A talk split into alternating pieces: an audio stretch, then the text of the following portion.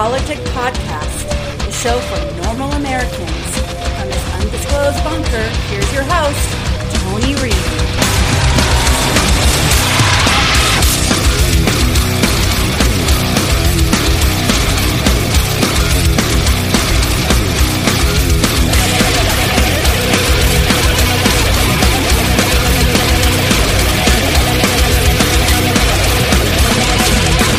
So today we were supposed to sit down with Dominion and have an open forum discussion on all those issues. Whether they're true or not, let's have the discussion and knock them down to provide accuracy to our voters. They walked away from the table. There was no reason to do that. They're not being litigated. There's no lawsuit against Dominion that's currently filed. If we as a standing committee, if we as legislators that are duly elected to do oversight of state government particularly of this election, how are we to do that if everybody wants to, that we want to have to ask questions to says, sorry, we can't come before you because we might get litigated. We are not going to get any answers or address any concerns. This needs to put, we're putting a stop to this right now. If you're not litigated and we ask you to come before us, we expect you to, to fulfill your promise of coming to, before us and address the questions that people have. It's not going to change the outcome. But we need to know what happened. Dominion was part of that. There are broad accusations. I didn't say they were true. I didn't validate any of those accusations. We wanted to give them the opportunity to address them. They chose not to. Why? That is what we want to know. So have you talked to Chairman adds, Saylor? It adds more skeptical issues with our constituents moving forward. We just tried to have an open discussion. That was the point of the hearing, Steve. So have you talked to Chairman Saylor about subpoenas? You have subpoena power? Are you going Subpoenas are a tool of the legislative body. They're effective in providing oversight. And that as far as we're going to discuss subpoenas. Any other questions? No further questions. Thank you all for coming out. Uh, hopefully Dominion will be responding to this with concrete uh, answers to every single accusation that's been out there. Thank you. And welcome back to Flyover Politic Podcast. It's the 21st of November, year of our Lord 2020. Went a day early because I have enough information. And that, of course, was Dominion bailing. It's so hard to believe everything now. It, it's just the whole thing. Uh, well, I'll get to it in a second. So today we're going to do uh, another COVID hit. We're going to start about the election up front and same old unity bullshit, media crap, and do a violence on the backside. Should be a shorter podcast of reduced sound bites, so it's not as long. But that, this whole upfront thing, I, I, you know, I've been just putting my toe in the whole Powell thing. So I'm going to play along. Uh, it's not a super long sound bite. This kind of broke me. By former prosecutor Sidney Powell, who has also served as General Mike Flynn's lawyer. For more than a week, Powell has been all over conservative media with the following story. This election was stolen by a collection of international leftists who manipulated vote tabulating software in order to flip millions of votes from Donald Trump to Joe Biden. The other day on television, Powell said of Trump that when the fraud is finally uncovered, quote, I think we'll find he had at least 80 million votes. In other words, rigged software stole about 7 million votes in this election. Here's some of what Powell said today about the software. One of its most characteristic features is, is its ability to flip votes. It can set and run an algorithm that probably ran all over the country to take a certain percentage of votes from President Trump and flip them to President Biden, which we might never have uncovered had the votes for President Trump not been so overwhelming in so many of these states that it broke the algorithm that had been plugged into the system. And that's what caused them to have to shut down in the states they shut down in. That was a few hours ago, but Sidney Powell has been saying similar things for days. On Sunday night, we texted her after watching one of her segments. What Powell was describing would amount to the single greatest crime in American history millions of votes stolen in a day, democracy destroyed, the end of our centuries old system of self government. Not a small thing. Now, to be perfectly clear, we did not dismiss any of it. We don't dismiss anything anymore, particularly when it's related to technology. We've talked to too many Silicon Valley whistleblowers. We've seen too much.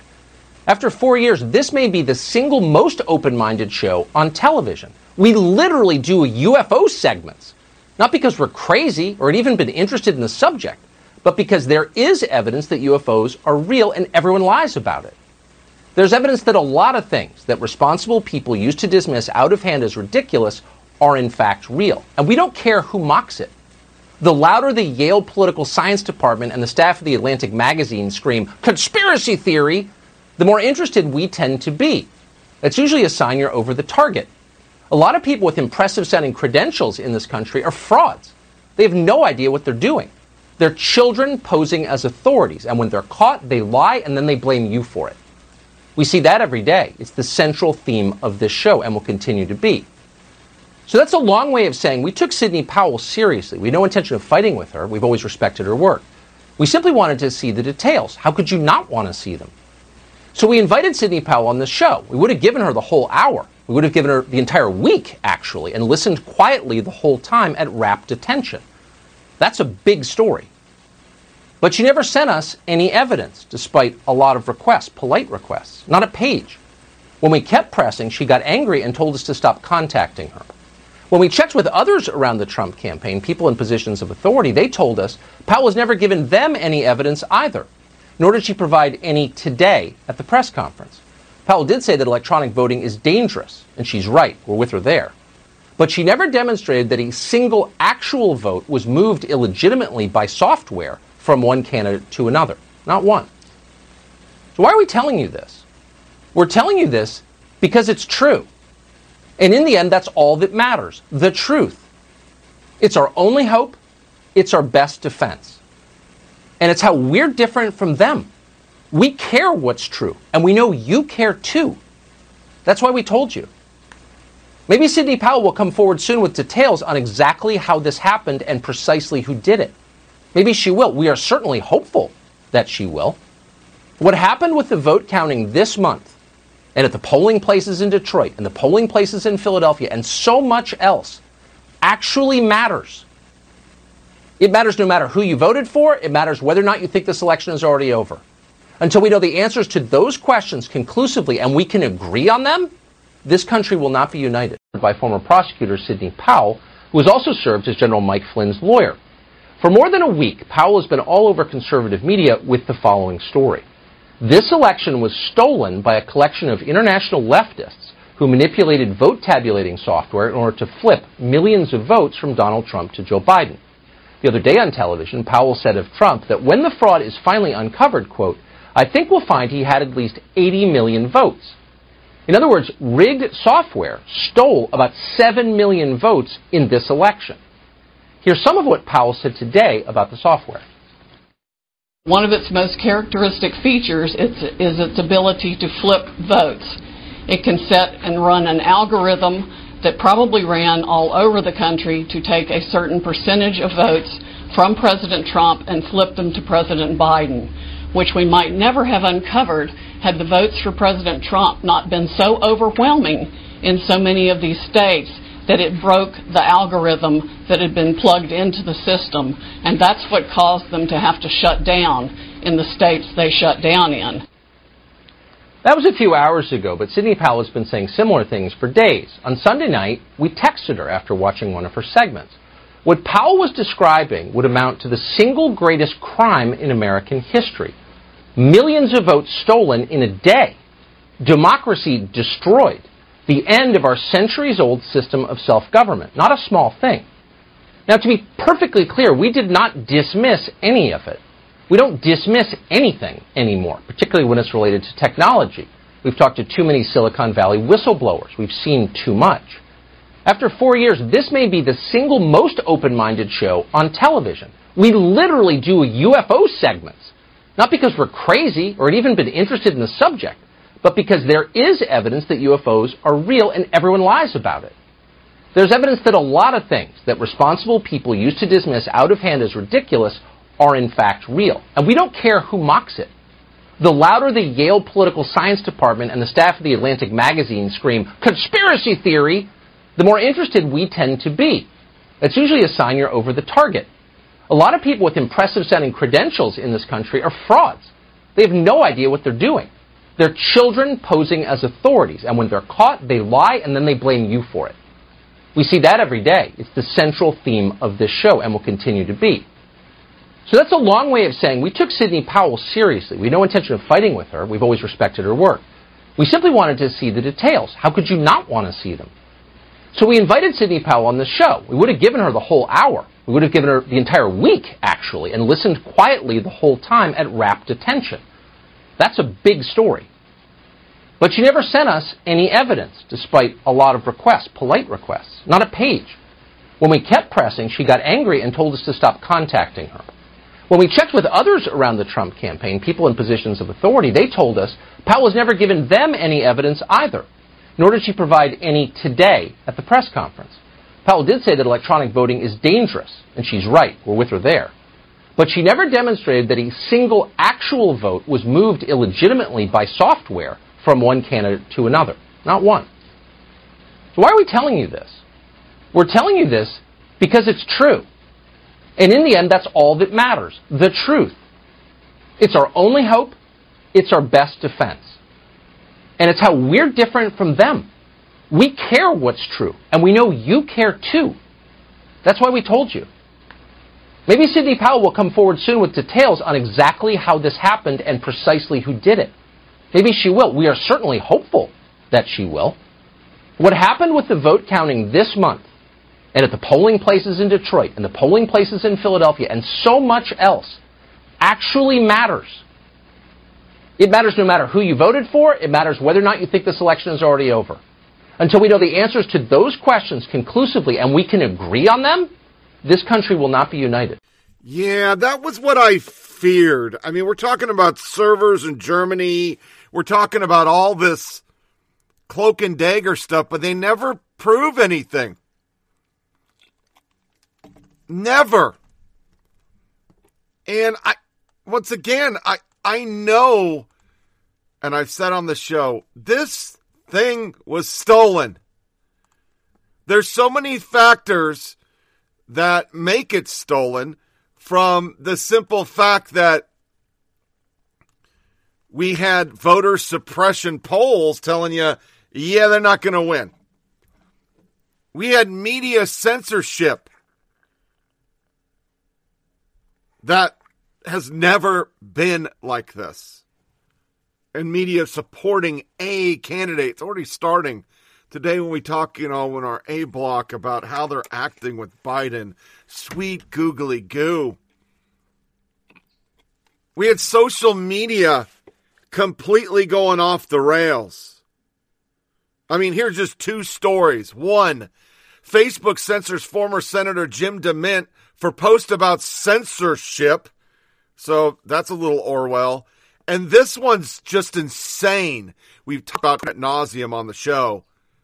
Facebook removed 180 million election posts. 180 million. That's fucking insane. Not all those were conservatives, talk show hosts, pundits, normal citizens being suppressed for just saying, hey, how the fuck did Biden get 80 million votes when he never left his basement? Hey, Biden beat Obama. That's pretty much impossible since not being racial, just a fact, every black American on the planet voted in 2012. 80 million in 2012 makes sense. 80 million in 2020 does not make sense. Hey, there are states that voted over their voter rolls. There's counties that voted over voter rolls. Hey, the demographics in Florida, Ohio, and every other swing state said that Trump expanded his base, picked up with POC, police unions, at all. How the fuck did he lose in just five that were targeted by the Dems and Dominion. We know it flipped a whole county. There's three other counties. And then they won't talk. They're boarding up. They've left. They've removed their LinkedIn. But you can't say that. And the way the media acted, I mean, just one story all out war on Republicans. Democrats spin beats up on three GOP figures. The, the way they acted after that news conference just blew my fucking mind. The things I read were insane. Because for four years, we've never accepted 2016 in the media, the left, the FBI, the CIA, and 17 other intel organizations that we don't have. But that's what they said. I want to really, well, that was kind of neat that my phone made a noise because I want to go in the Wayback Machine. Diddly do, diddly do, diddly do, because at this time in 2016, we were talking about this. With Donald Trump as the new president elect, supporters of Hillary Clinton have been looking for a way to avoid a Trump presidency. One Change.org petition suggests convincing the Electoral College to cast their votes for Clinton rather than Trump. The petition has more than 3 million signatures as of November 11th. But didn't Americans already vote? How could Hillary Clinton still win the presidency? Well, in order to understand a Clinton win scenario, you have to understand the Electoral College. In a nutshell, the president is not actually elected on election day by the voters. In fact, the president is elected by an influential group called the Electoral College. Each state gets a certain number of electors, individually related to the size of their population. The electors' only job is to cast their vote based on their state's popular vote, thereby acting as an election representatives. For example, California, the most populous state, has 55 electoral votes, which are all expected to go to Hillary Clinton when the electors officially vote on December 19th. If you're wondering why the US uses such an indirect system of voting, it's because it was thought of in the late 1700s, when getting the whole country's votes counted on the same day was nearly impossible. Instead, each town or city would select a representative to travel to the nation's capital and let them know how they'd voted. There was also the added benefit discussed by the founding fathers that it would prevent anyone without, quote, the requisite qualifications of becoming president. In short, the founding fathers didn't seem to trust direct democracy, but didn't want to make it seem like they were the ones choosing the president so well that there's no federal law requiring electors to vote for their state's preferred candidate. 21 states have no rules on the issue whatsoever. An elector can vote for another candidate or refuse to vote altogether. Moreover, in the other 29 states plus Washington, D.C., which do require the elector to vote alongside the population, they still don't really have to, because the punishment for doing so varies from state to state, but in general. Chris Suprun joins me now. Well, thanks for being with us. First of all, who would be your alternative? Mike Pence? Uh, I think Mr. Pence, Governor Pence, has probably aligned himself too closely with Mr. Trump. One of the reasons why I'm no longer comfortable with Mr. Trump as his attacks on our institutions, including the First Amendment and the Constitution. Uh, he's attacked our free election process, and Mike Pence, unfortunately, added to that this weekend on the Sunday talk shows, talking about these phantom 3 million illegal votes that were cast. So I'm not sure Mike Pence would be my candidate. I'm looking for someone uh, with executive experience. I am looking for someone with legislative experience, and perhaps the easiest person out there to identify would be John Kasich. I'm open to others, but really, he's the low hanging fruit who has those qualifications and has held leadership before. Are you a party of one, or do you have any support in other states and in your own Texas delegation? Be comfortable with on December 20th as well as December 19th. I'm not sure if other electors will come forward or not. I am sure that there are other electors who are not comfortable with Mr. Trump, but I'm not leading a movement. I'm trying to make sure I've got a clean conscience at the end of the day. And are you at all affected by the fact that Hillary Clinton now has two and a half million more of popular votes? I know this is an electoral college uh, system, and that's what the Constitution sets out.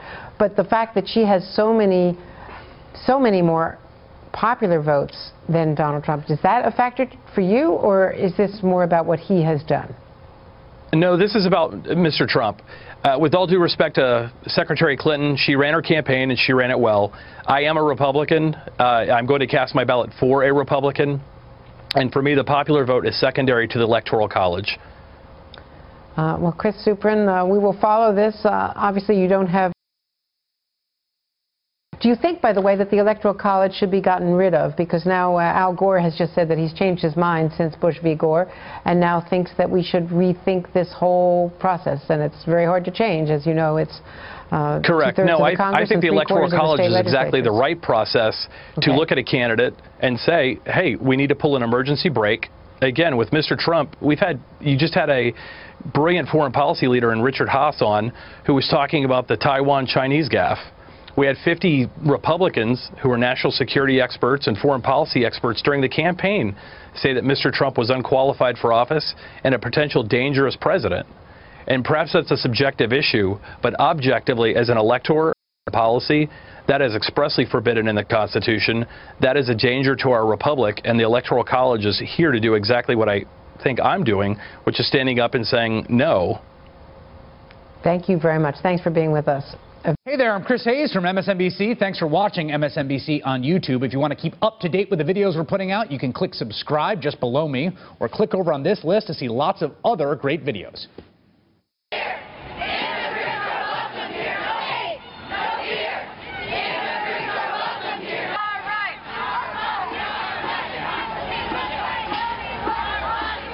The members of the Electoral College, you have time to change your mind. You have time to save this country and prevent catastrophic damage to the world. You have time to protect the earth. Class, the middle class.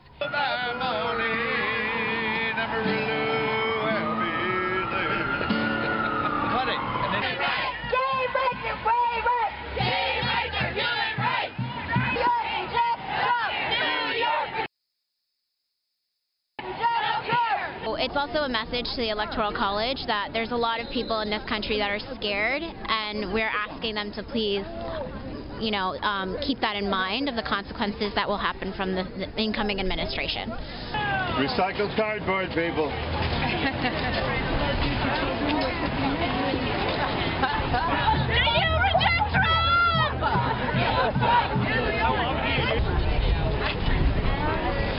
You just believe that Donald Trump is unsuccessful We have got to do something to neutralize Trump. This is not acceptable. This is not America. I stand here because we must do everything in our power.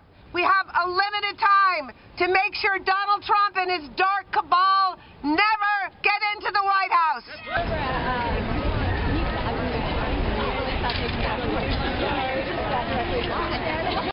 Republican members of the Electoral College, this message is for you. As you know, our founding fathers built the Electoral College to safeguard the American people from the dangers of a demagogue and to ensure that the presidency only goes to someone who is to an eminent degree endowed with the requisite qualifications. An eminent degree. Someone who is highly qualified for the job. The Electoral College was created specifically to prevent an unfit candidate from becoming president. There are 538 members of the Electoral College. You and just 36 other conscientious Republican electors can make a difference. by voting your conscience on December 19th. and thereby shaping the future of our nation. I'm not asking you to vote for Hillary Clinton. I'm not asking you to vote for Hillary Clinton. I'm not asking you to vote for Hillary Clinton. As you know, the Constitution gives electors the right to vote for any eligible person. Any eligible person, no matter which party they belong to. But it should certainly be someone you consider especially competent. especially competent to serve as President of the United States of America. By voting your conscience, you and other brave Republican electors can give the House of Representatives the option to select a qualified candidate for the presidency. I stand with you. I stand with you. I stand with you. I stand with you in support and solidarity with conservatives, independents, and liberals. and all citizens of the United States. The American people trust that your voice speaks for us all. And that you, you will make yourself heard through the constitutional responsibility granted to you by Alexander Hamilton himself. What is evident is that Donald Trump lacks more than the qualifications to be president. He lacks the necessary stability. And clearly the respect for the Constitution of our great nation. You have position, the authority, and the opportunity to go down in the books as an American hero who changed the course of history. And you have my respect. You have my respect. You have my respect. For your patriotism. And service to the American people. Unite for America.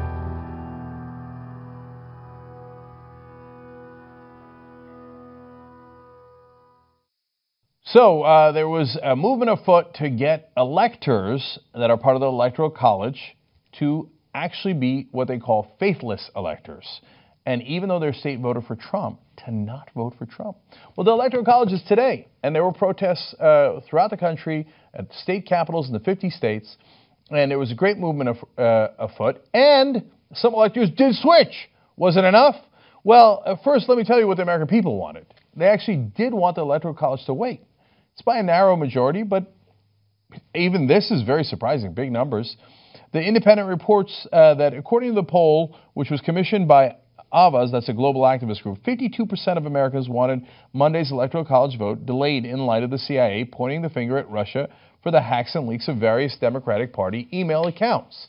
So they wanted the electors to be able to see the evidence for themselves. They did not get that. It was not delayed, and they did not see the evidence. They say that in addition, 46% of the same sample told YouGov that they support faithless electors, members of the Electoral College who plan on voting against the winner of their state. So, did they get enough to topple Donald Trump? Uh, news.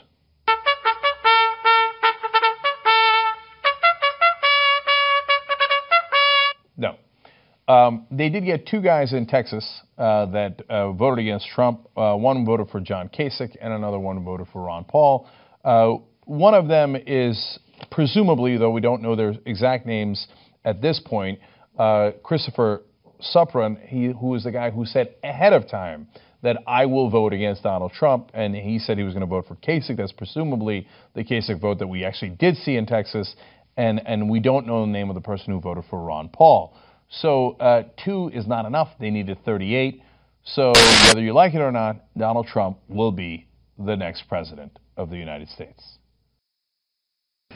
The state of the vote for President of the United States as delivered to the President of the Senate is as follows. The whole number of electors appointed to vote for President of the United States is 538, of which a majority is 270. Donald Trump of New York has received for President of the United States 304 votes. Hillary Clinton, the state of New York, has received 227 votes. The whole number of the electors appointed to vote for Vice President of the United States is 538, of which 270 is a majority. Michael R. Pence of the state of Indiana has received for Vice President of the United States 305 votes. Tim Kaine of Commonwealth of Tim Kaine of the Commonwealth of Virginia has received 227. There'll be order. Arms are removed.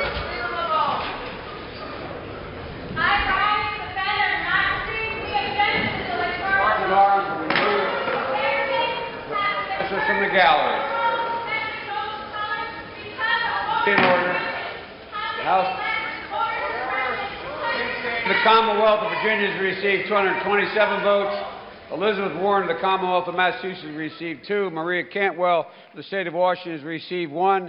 Susan Collins of the state of Maine has received one. The purpose of this joint session having been concluded pursuant to the Senate Concurrent Resolution 2 of the 115th Congress, the chair declares the joint session dissolved.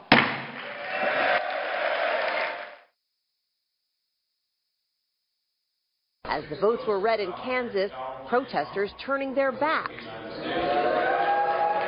From Washington to Arkansas to North Carolina, one last attempt to get electors to change their votes. And a handful did. Among them, three in Washington who were supposed to vote for Hillary Clinton, instead voting for Republican Colin Powell, hoping to block Trump's victory. In Texas, two Trump defectors instead voting for John Kasich and Ron Paul.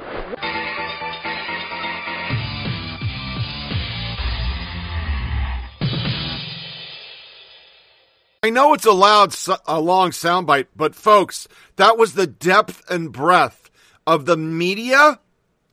You heard how to videos. You heard I mean, all the acting from Charlie Sheen's daddy. WAPO, Electoral College, could still stop Trump even if he wins the popular vote. And then the stories that are in it. Lara Trump considers run for Senate North Carolina. Why Michigan top legislators should cancel the meeting with Trump. Giuliani and fellow Trump lawyers crank out conspiracies as legal challenges implode. They have both past and present stories. But it wasn't just them. You go to Vox, the last ditch push for Electoral College to stop Trump. New York Times, AP, mum on 9 11 resume fabrications of faithless Texas elector. Another WAPO article. Atlant- Atlantic. The Electoral College is meant to stop men like Trump from being president. United States presidential election on WikiLeaks, and they cover how people left Hillary, not him. Media ignored it. And then you see polls where 40% of Democrats think this fucking election was stolen. 46% of the country thinks he should concede. 46. That's not a plurality. I always fuck that word up.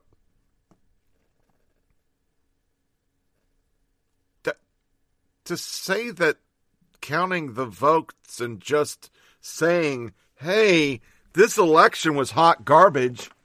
The same things we say every podcast.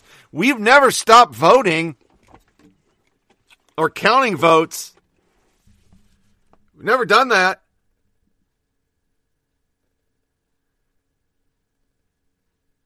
Then you have stuff like this.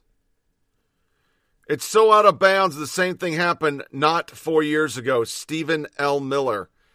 And they're showing it because Abby D. Phillips, a journalist, where we are, Trump knows he lost his election. He told his allies as much, but he's pressuring state lawmakers to overturn the will of the voters in the state he lost, and he's doing it with the support of his party. This won't work, but we shouldn't be numb to how out of bounds this is. These fucking people, Jake Tapper, Chuck Todd, everybody on CNN, God, do you not think we remember? It was just four years ago. Four years ago, you were on the floor in MSNBC hoping Ted Cruz and Mike Lee would stop Trump and do an electoral fight in the GOP convention. And they're doing it for people like this. We're going to beat up on Biden today because the way he acts. This is a Democratic dude. He's part of the ti- he is part of the DNC hierarchy. He's part of Biden's transition. His name is David Atkins. I I read this and said, "Fucking wow." And the only way I can read it is in the background with the Russian USSR national anthem. Let me turn it down just a little bit. Actual tweet. No, seriously. How do you deprogram 75 million people? Where do you start? Fox, Facebook? We have to start thinking in terms of post World War II Germany or Japan, or the failures of Reconstruction in the South. This is not your standard partisan policy disagreement. This is a conspiracy theory fueled belligerent death cult against reality and basic decency.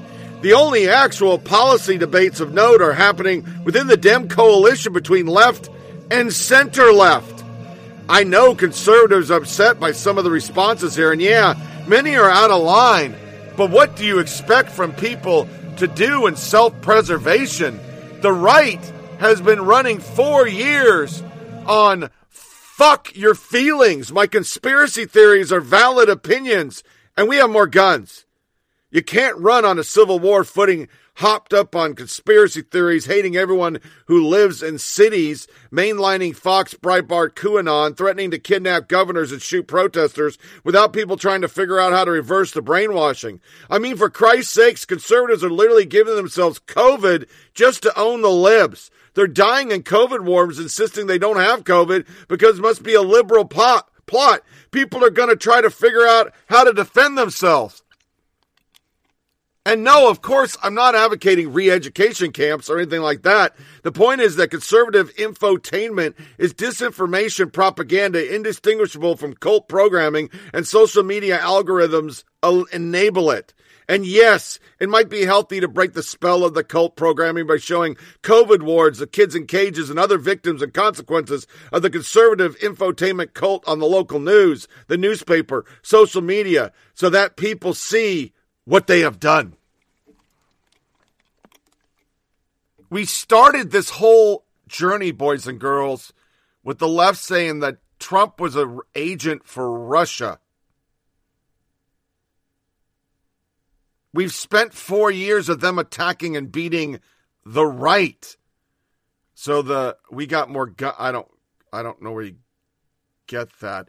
You guys mainline CNN and MSNBC and the rest of the media that says stuff like this. Are we really as divided as we seem? Well, some hopeful data suggests otherwise. Even in 1968, a year of assassinations and riots, the presidential election was decided by a razor thin margin of 521,000 votes. This year, with a more than 5 million popular vote gap separating Joe Biden from Donald Trump, the nation's bitterly divided, with a president who, for the first time in modern history, is refusing to concede. But Biden won big, and there's a reason beyond the rejection of Donald Trump, the only president to lose the popular vote twice. Because even with all our deepening partisan and regional divisions, we're actually less divided than meets the eye when it comes to public policy. Take immigration, one of the most bitterly divisive issues of our time. Well, according to a 2020 Pew Research survey, 74% of Americans support legal status for immigrants brought here illegally as children, often known as dreamers or DACA recipients. It might surprise you to know that a majority of Republicans surveyed, 54%, support such a move. Okay, but maybe that's an odd outlier, you say. What about climate change? Well, it turns out in another Pew survey that 65% of Americans think the government should do more to combat climate change. And a majority of Republicans support policies like tougher restrictions on power plant carbon emissions. Against that backdrop, it shouldn't surprise you to know that another Biden priority, infrastructure investment, is also broadly popular with the support of 83% of Republicans and 90% of Democrats. So maybe we'll finally get infrastructure week for real. But how about culture war hot button issues like gun reform? Well, if you get past the absolutist rhetoric, you'll find that 92% of Republicans favor preventing people with mental illnesses from buying guns. 82% of Republicans favor making private gun sales and sales at gun shows subject to background checks. 54% of Republicans favor banning high capacity ammunition magazines. And 50% of Republicans even support banning assault style weapons. Leadership matters. So does public opinion. As Lincoln said, in this country, public sentiment is everything. With it, nothing can fail.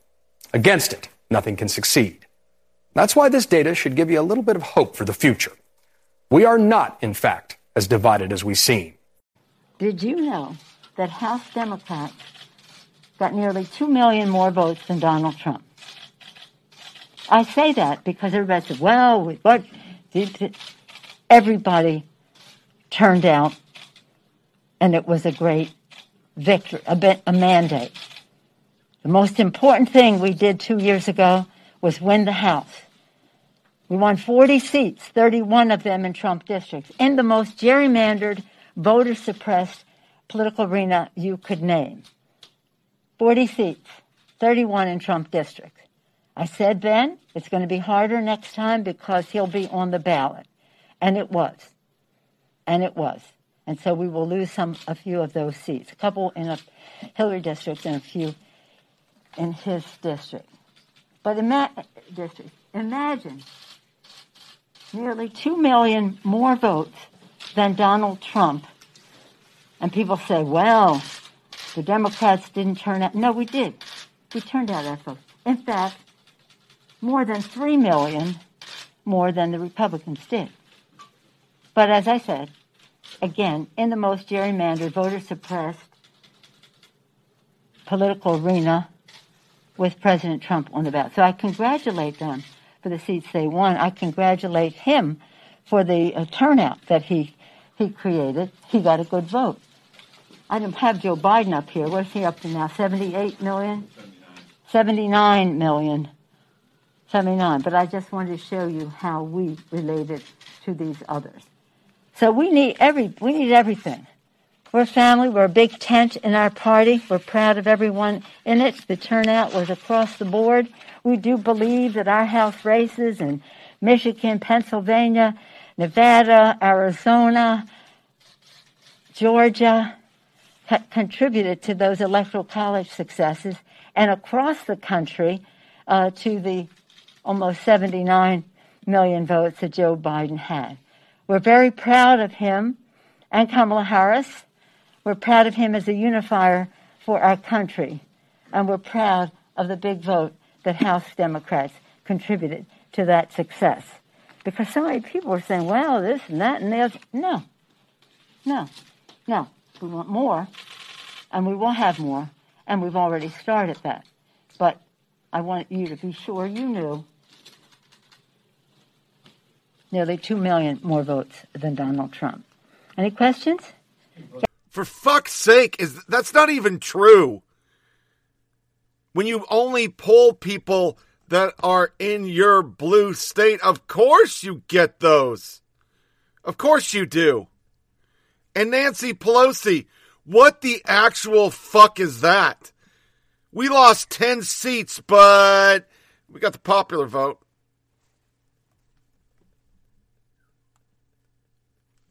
Really? That that's that's what we're going with the popular vote again? Really? And the worst part of this is the nurse thing. Here's an actual vetted story. CNN skips fact checking to run with nurse unverified story about COVID patient's last dying words. The last dying words, this can't be happening. It's not real. And when they should be FaceTiming, their families are filled with anger and hanger. Jodi Doering told CNN anchor Alisyn Camerota. Every hospital, every nurse, every doctor in the state is seeing the same things. These people get sick in the same way. You treat them in the same way. They die in the same way. She added, criticizing South Dakota's Kristi Noem for politicizing the virus. Her story, however, doesn't fully line up with the data tracking COVID 19 deaths in hospital, where she works, or even the region of the state. Doering was first invited on a mainstream media network after a Twitter thread describing her supposed experience working as a nurse. According to Doering thread, some patients at her hospital who were infected with the virus don't believe it's real. And she, uh, we, I think we covered this on the show, and then they brought her on. Elizabeth Warren, Joy Reid, Tammy Duckworth, everybody, oh, this is so horrible. Get her on TV. Since her post went viral, news outlets like WAPO, USA Today, Daily Beast, HuffPo picked up the story without much variation, leaving the fact checking adoring on air statement up to other outlets who pointed out irregularities in her story and questioning why it was contextualized or wasn't verified by CNN. While COVID 19 cases in South Dakota continued to rise, one Wired reporter wrote that after touching base with a number of hospitals in the same part of South Dakota to ask emergency room nurses if they noticed the same disturbing phenomenon, other nurses, even some at one of the medical centers where she worked, denied ever interacting with a patient as the viral nurse described. No one else has gotten a statement back from a patient specifically, nor have they heard of what happening there. Not to call her a liar because she provides care here as well as other hospitals, so it could happen in another hospital. The Wired reporting also noted that the same medical center where Huron reportedly works only has six total COVID 19 deaths. The county housing the medical center has seen 22, and Doering County has only seen one death making the narrative depicted in the CNN interview bullshit. But of course they ran it. It fits the goddamn narrative. That's all it's about. It's narratives, not about facts. I mean, why do we want facts? Because they can use it as a cudgel. You go through the replies. We need to start at kindergarten. Uh, we need to get rid of Fox News. Fair doctrine that they got rid of they want back now. And the rest of the world going, Yeah, this is pretty funny because you were the people attacking, beating. He tried to walk it back. And no, of course, I'm not advocating re-education. And yes, it might be healthy to break, blah, blah, blah. Narrator, David is in fact advocating re-education camps. Later on, he said, no, no, no. And then it disappeared. Simultaneously, while all this is going on, you got a guy like Warnock. The fate in the Senate and the media won't play this. So the campaigning continues in Georgia tonight, where the two Democratic candidates in January's Senate runoff elections are already trying to distance themselves from some of the biggest national names in their party. And some explosive comments from 2016 made by Raphael Warnock are coming to light. If it is true that a man who has dominated the news and poisoned the discussion for months needs to repent, then it is doubly true that a nation that can produce such a man and make his vitriol go viral needs to repent. America needs to repent for its worship of whiteness. But let me let me ask you about one of those attacks, because um, Senator Loeffler keeps mentioning on the campaign trail an incident from 1995 when you were a youth pastor at a New York church which hosted a speech by Fidel Castro. Now, you said you had nothing to do with that invitation, but just to clarify for our viewers, did you attend the speech? And do you understand why there are so many people who view Castro as a, as a murderous tyrant and, and not someone to be celebrated? I'll tell you what I understand. I understand why uh, Kelly Loeffler is trying to change the subject. I was a youth pastor. I had nothing to do with that program. Uh, I did not make any decisions uh, regarding the program. I've never met uh, the Cuban dictator. And so uh, I'm not connected to America, nobody can serve God and the military. You can't serve God and money. You cannot serve God and mammon at the same time. America, choose ye this day whom you will serve.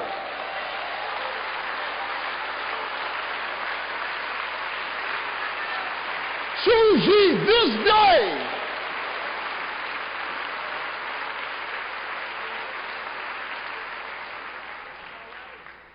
So politicians try to keep their power. And political parties lie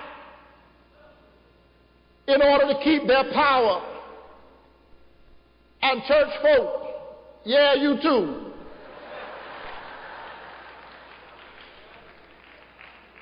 maneuver inside of God's house. Come on, say amen, somebody. In order to keep your power. And Jesus says that's not power. That's paranoia. Because when you've got real power, you're not worried about your place in the world. You know how to be exalted.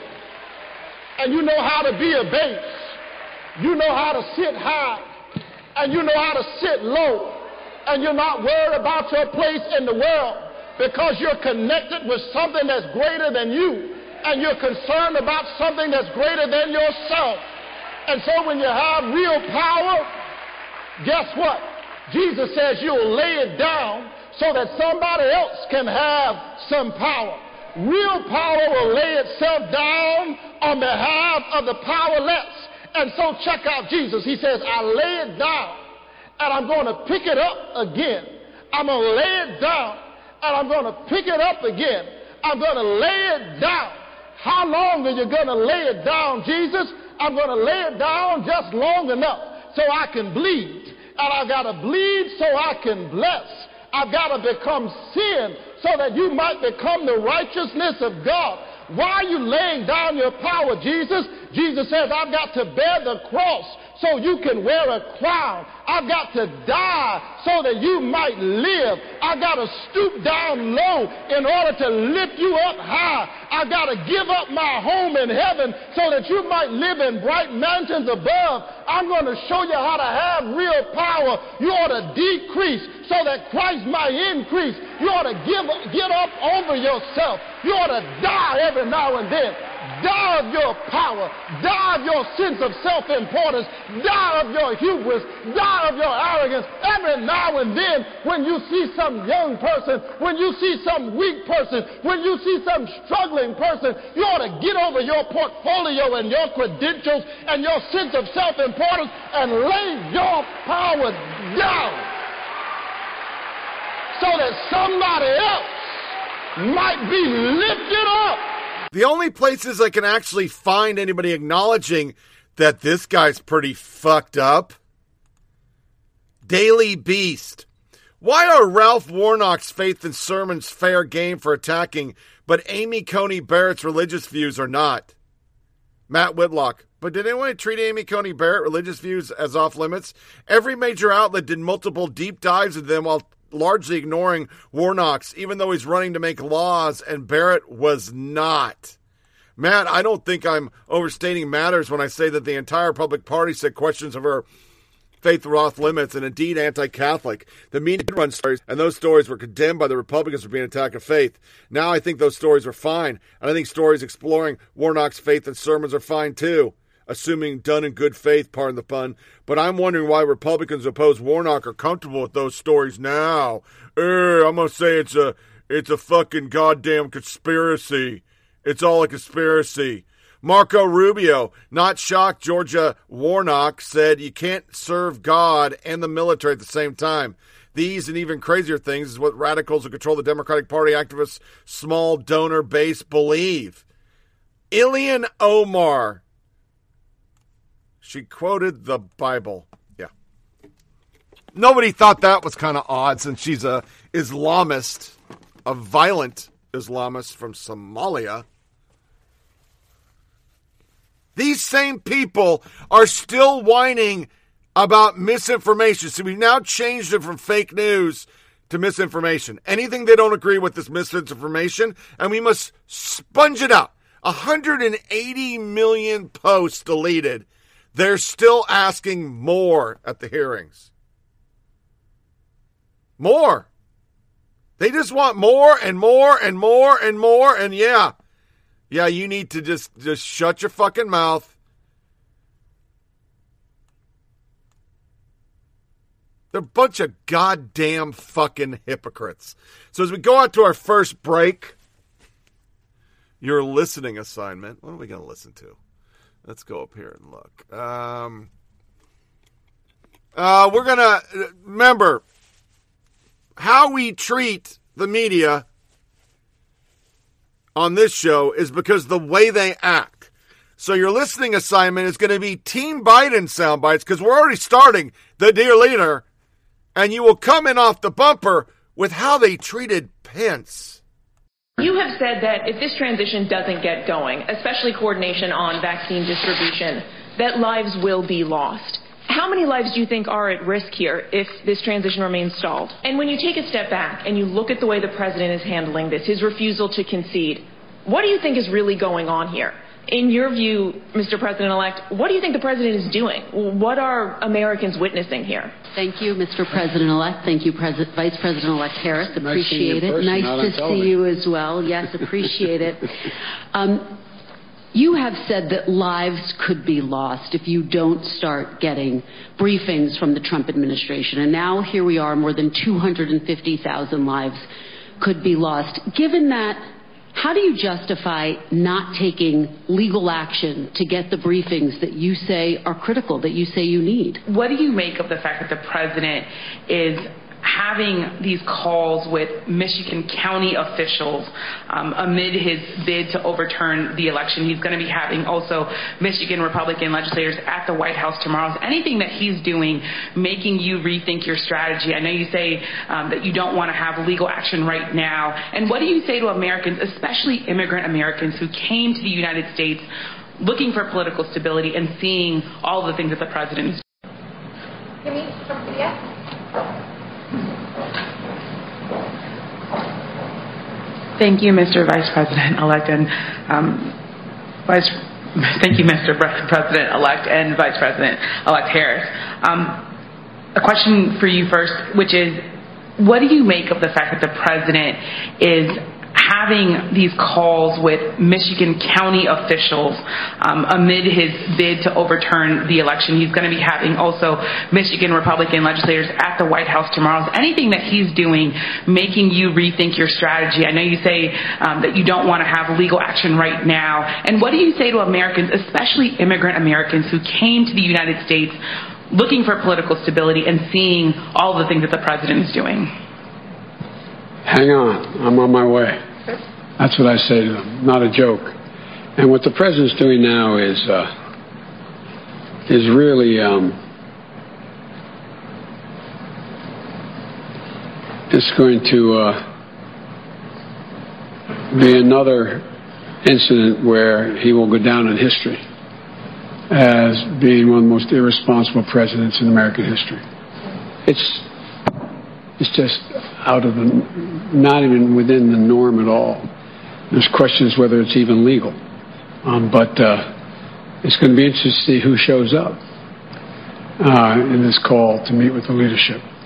And uh, but um, this is going to we, we we've won Michigan. It's going to be certified. We're going to end up making clear that uh, they are, making clear that we won.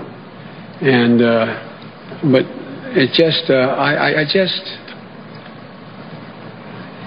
it, it's look. This is not a, a perfect parallel here, but I feel like the virus. This is a war against this virus that has divided us, Michael. Um, Absolutely. And, and, absurdly so. I mean, absurdly to the point of, so. are you kidding me? Right? Um, and yet, the victims are those that have died. They are. You know, 1918, 1919, Woodrow Wilson basically publicly ignored the influenza pandemic that killed 675,000 Americans. Never gave a single speech on it, never told people how to protect themselves, but he didn't go around pitting Americans against one another and saying, if you wear a mask, it makes you silly, and turning life protecting measures into a political act. That's something that Donald Trump is, has done. And what remains now for Joe Biden is to come in and try to unite the country and end those differences. Very rarely in American history have we seen a president for four years trying as hard as Trump has to pit Americans yeah. against one another and ignoring the big job of the presidency, which is it's the one job in the entire American right. government where the founders hoped that this would bring Americans together, not rend them apart. You know, Michael, I, have I've had some dark thoughts over the last few weeks, which is, are, are, we, are we in the 1950s or the 1850s? And you know where I'm going here. Um, which is it? Uh, I think we're in the 1950s, if by that you mean that we've got problems McCarthy, that will not yeah. degenerate into civil war. But that really depends on leadership and the eagerness of Americans to come together. And I think that really depends on who's president. And the one thing throughout American history that makes a difference is if you have a president who says, I'm going to be the president of all the people, even while I'm proposing policies that some people may not like. I'm dreaming of a white Christmas, just like the ones I used to know.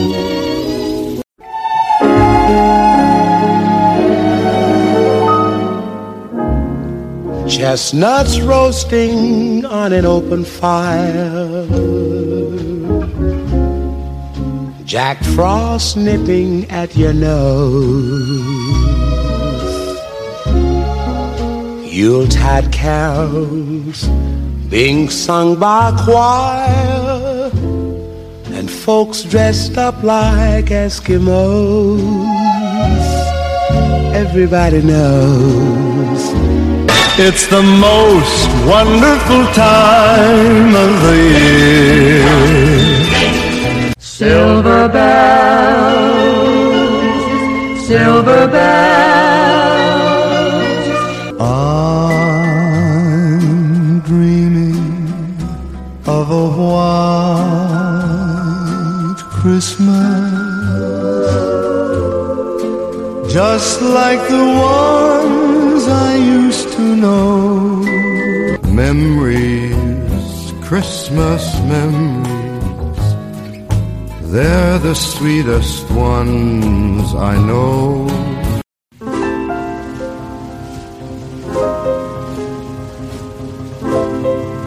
Merry Christmas from Flyover Politic Podcast.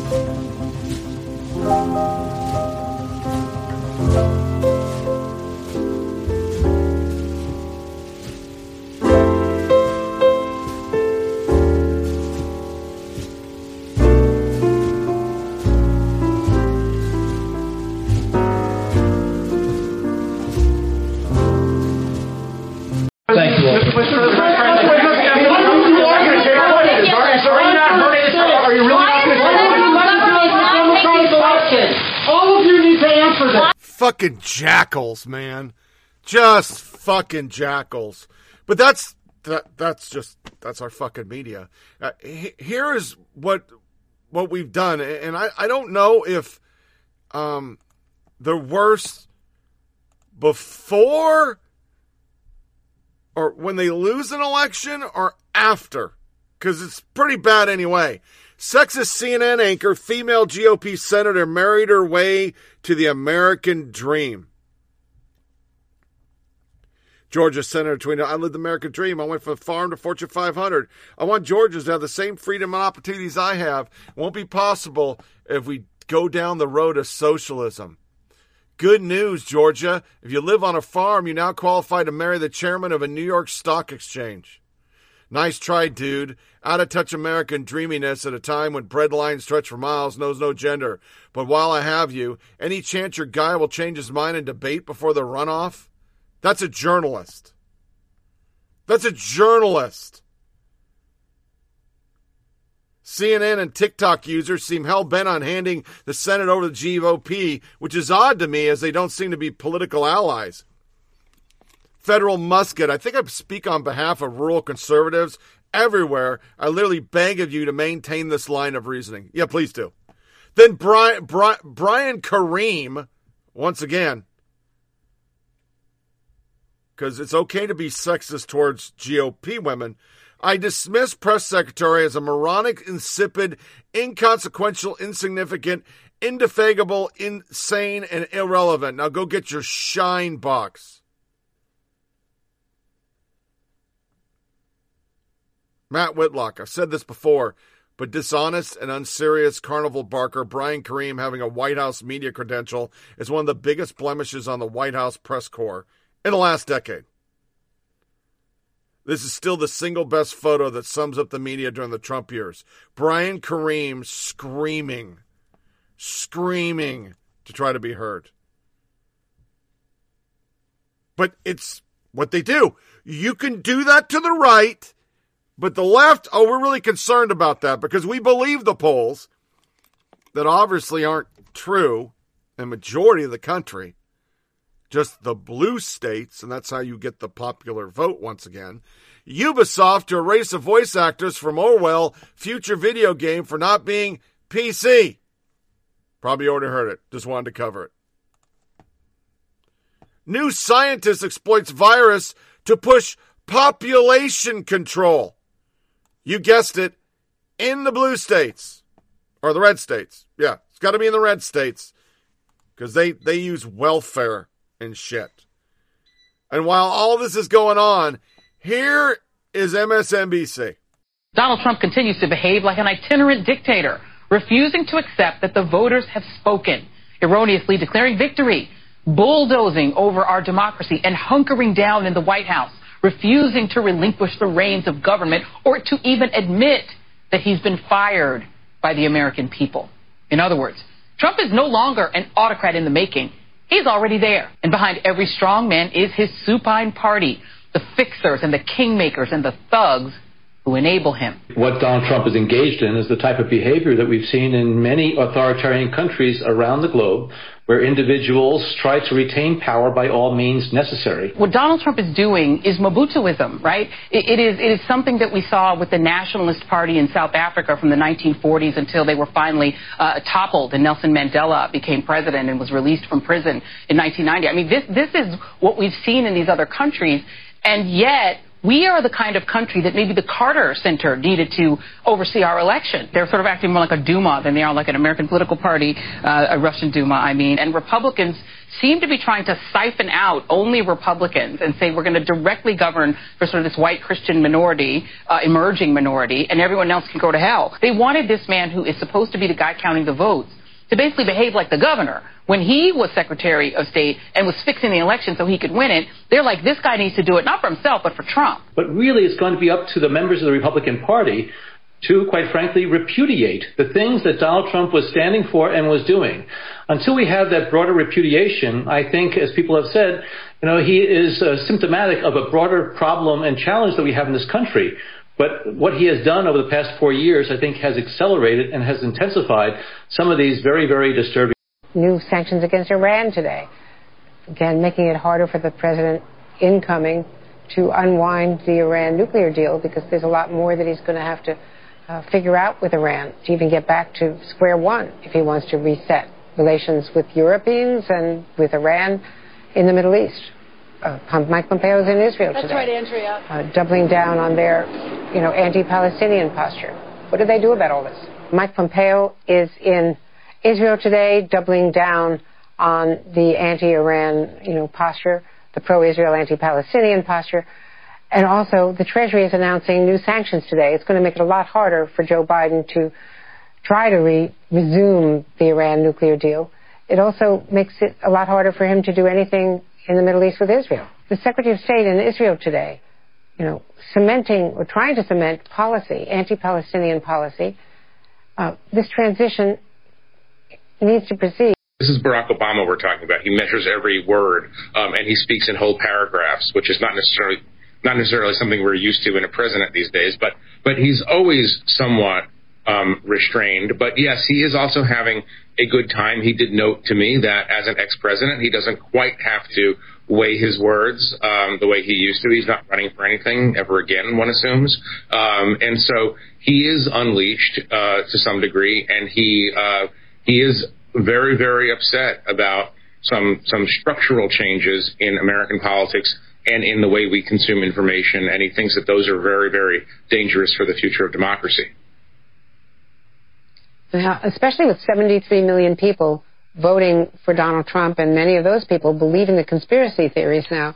Yamiche uh, Alcindor Obama on 60 Minutes also spoke about what he described as truth decay. Uh, let's watch. What we've seen is what some people call truth decay, something that's been accelerated by outgoing President Trump. This sense that not only do we not have to tell the truth, but the truth doesn't even matter. Yamiche, you watch this every day at the White House. You face him down at these briefings. Uh, it's no longer what we used to expect, at least since the Nixon White House, from the White House podium or from the State Department at all.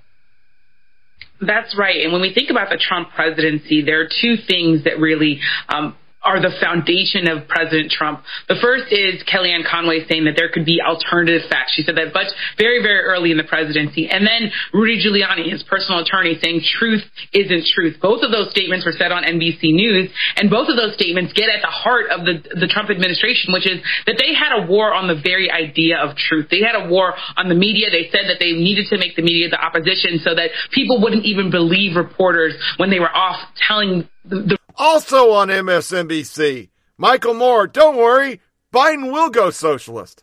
Obviously, one of the things progressives are up against now is the fact that the president elect is a bit more moderate. Are you, how do you feel like uh, progressives have to try to influence policy moving forward? We may have to make sure our voices are heard, and they have to be heard right now while he's picking the cabinet, while um, they're deciding policy. This is a very critical phase. And so, but I believe that Joe Biden will listen. We may not always get our way, we may not get him to agree with us on everything, but I think that it's kind of like when he says he's against Medicare for all. But if, but if when we get the Senate, and if we pass a Medicare for all bill, and it goes to his desk, he's not going to veto it. He's not going to say, no, I'm, what? What? Everybody gets health care? No way. he's not going to do that. If he's for $12 an hour minimum wage and the bill says 15 because we, the progressive part of this, which is really the majority, because the majority of Americans want a $15 an hour minimum wage. They want women paid the same as men. They believe that climate change is real. This is a progressive country.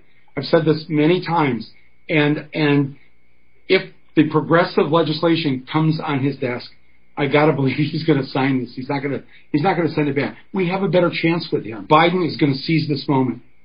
You know, he is, he's, happy birthday, by the way, 78 years old here.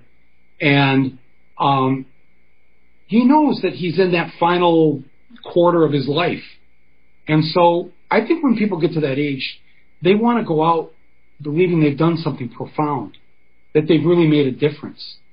You don't want to go out because you passed a good tax bill or a trade bill or whatever. You want to go out because you saved the people of the United States. Biden has that chance. And, and the people want him to succeed. I, I really believe that. And, and I do. And there's so much to get done all of us have to be active and involved in this. We have to get the Senate. Over on CNN, we got Chris Cuomo. Listen to this sawed off bullshit. Remember them. Because remember back then? Well, what about this meeting? Not enough. How about this email train? Eh. How about these texts? Oof. What about the transcript? What about this witness who says it was happening? Yeah, no, it's just, mm, it's not enough. It doesn't satisfy the appetite. Now they're okay asking you to help overturn an election for president with literally no proof. Remember them. Rudy has been made a fool for this fraud. But the members of Congress, who also know it is a fraud, who rejected a real case full of proof about the president and his pawns, they must be remembered because they are banking on you falling prey to one of the darkest aspects of deception. The quote is famous. People who can be made to believe absurdities can be capable of atrocities. So they stand by and hope you buy in to the BS and that you will help them steal an election. That's why I argue that the GSA head, Emily Murphy, she deserves more attention. Why? She's willingly holding up the transition to the next administration, and she knows there's no proof of any good reason to do so. She's smiling while you're dying all over this country. McConnell and others say it's always this way. We vote, we settle differences, and we transfer power. Yeah, if there are real causes for concern. But despite Rudy's melting moment, we have 30 cases in different states, and they've all shown nothing. In that event, the normal process is what? Transition. See, McConnell's not just playing politics. He's playing with a pandemic, and we're all paying the price in blood and sweat and tears and hunger and poverty. Congress no relief payments. President Tantrum ignoring everything to do with the office except how to keep it. The task force hasn't met in months. Today they do, but they take no questions. And that is why almost 80 million of you rose up to oust Trump. Now, while all this anger and stuff's going on in their echo chamber, remember, we need to censor. We need to get rid of Fox News. We need to deprogram people. Deprogram them. Michigan Democrat doxes Republicans' children before she reverses course to certify county vote. Children. Jake Tapper. Interesting to contemplate the future when GOP senators silent now about Trump literally trying to overturn the election results and February and March objecting to President Biden overreaching on an executive order they think goes too far. Stephen L. Miller. We certainly know how you and your network are going to act. Watching Tapper slide into the role of passive voice Keith Olbermann has been like a delicate, beautiful butterfly breaking out of its cocoon. Fly, Jake! Spread those weak wings. Embrace it! While we're talking about Olbermann. This is Olbermann versus Trump, and I'm not Trump. A thousand dead, a day, at least, for the next 63 days, for the sake of Trump's ego. God damn him to hell. When the history of our American times is written, when the story of the COVID-19 pandemic is committed to the textbooks, and our descendants look at the photos of people in masks with the same sort of naive astonishment with which we looked at pictures of people in masks from 1918 and 1919, when all this is placed in the record, Donald John Trump will be viewed as a negligent mass murderer if history is written, if Trump does not kill us all. History will ask how we let Trump make human beings only the second most powerful species on a planet that was, at least for this time, actually ruled by this virus. But history will also ask what was in the hearts of the men and women who continued to support this creature after his defeat, after his repudiation, after the national wildfire that was COVID-19 accelerated into this hellscape of conflagration in the days after the 2020 election. Who, with two vaccines on the horizon, let Trump continue to run the pandemic fight into the ground? Who among his cult refused not to act, but also not to just speak? Not to just say, ignore him. He doesn't care if you die. Other people are just props to him. Save yourselves. Who were these people? Did you put them on trial? Did any of them go to prison? What did you do to Trump after it was clear that he knew what was ahead, yet lied and lied and lied and lied? What did you do to make sure that no leader could ever commit this treason again? Treason not against a country. Treason against humanity. The White House will not tell you this because Trump's only words about the pandemic have been moronic platitudes of self-congratulation that sound exactly like Hitler's minions assuring Germans in 1945 that they were winning the war. But if you're planning to travel for Thanksgiving or Christmas or New Year's or hold a family gathering, for God's sake, cancel it. History will write that COVID-19 in the lame duck months of Donald Trump will be remembered for family gatherings at Thanksgiving and family funerals at Christmas because of Donald Trump. God damn him to hell. I could play 12 minutes of freaking the fuck out. But before I get to stories, this is so important. It's so dangerous. I hope you like my new bumper with the Cuomo brothers. This is Mayor Bowser. Happy birthday to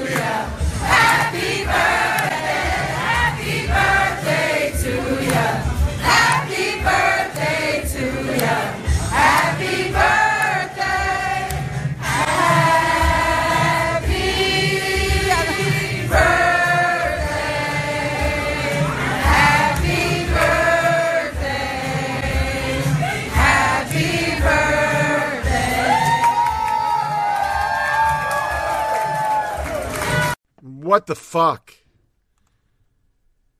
That was so essential. She had to be there and breaking all her rules. But that's our problem. That's our problem. Everything we do is you do it, I don't have to do it. And when you don't do it, oh, we're going to make it politics. Just politics. It's always politics. Photos emerged. You heard that from the Tucker thing. A gov Newsom, he's lying. It was an intimate dinner. Democratic governor, you gotta wear a mask in your house. How do you enforce that? That's something like you can only fuck in the missionary. Oregon governor orders six person limit for all social gatherings. Reminder, you're not gathering a family for Thanksgiving. You're holding a memorial for John Lewis. Insert standing ovation gif. A great man refreshment seating will set up in the dining room. Everybody's saying just put in your front yard BLM protest. Seattle school teacher cancels remote learning because she lost her internet because she's living in the forest. These are the people we're supposed to listen to. Science. Party of science. Well, this is new. My seventh grader's language art class today was canceled because her teacher is now living in the forest and didn't have adequate internet to host. I've attached the message the kids received. Seriously, what are we teaching public school kids about the importance of their education right now? The more they see themselves as the last priority, the more they are going to check out. City Hall promises to install Wi Fi in every homeless shelter for remote learning, but now some kids won't get access until next summer. California judge orders San Diego strip clubs to reopen while churches are still fighting to get the right to open.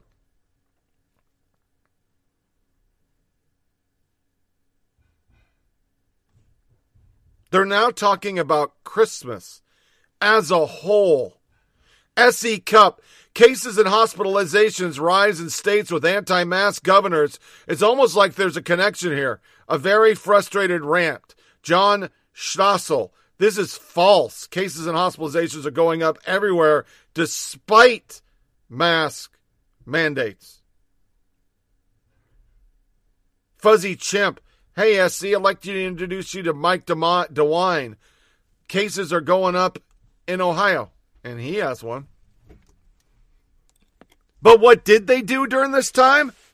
Breaking. I've successfully blocked a massive gun show from operating at full capacity this weekend in Nova, Virginia, putting hundreds, even thousands of Virginians at risk for sole purpose of selling guns. It's just not worth it, and I'm pleased that the uh, judge agreed with me. The gun show operates in a building 50,000 square feet larger than the Walmart next door.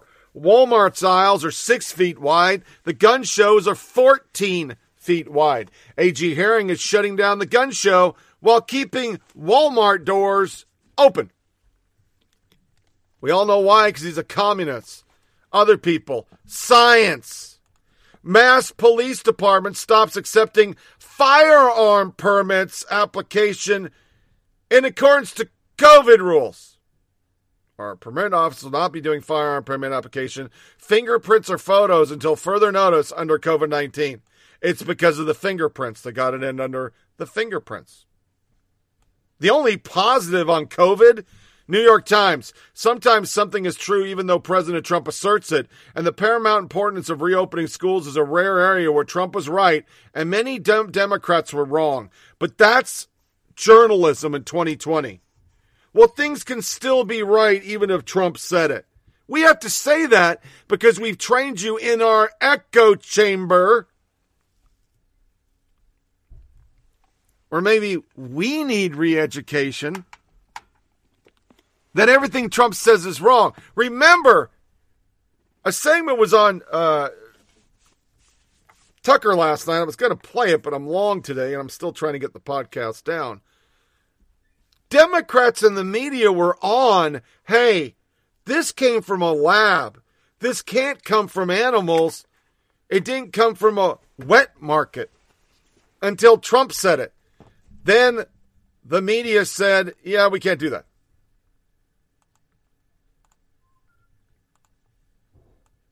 One article where Trump and Biden stand on key coronavirus policies.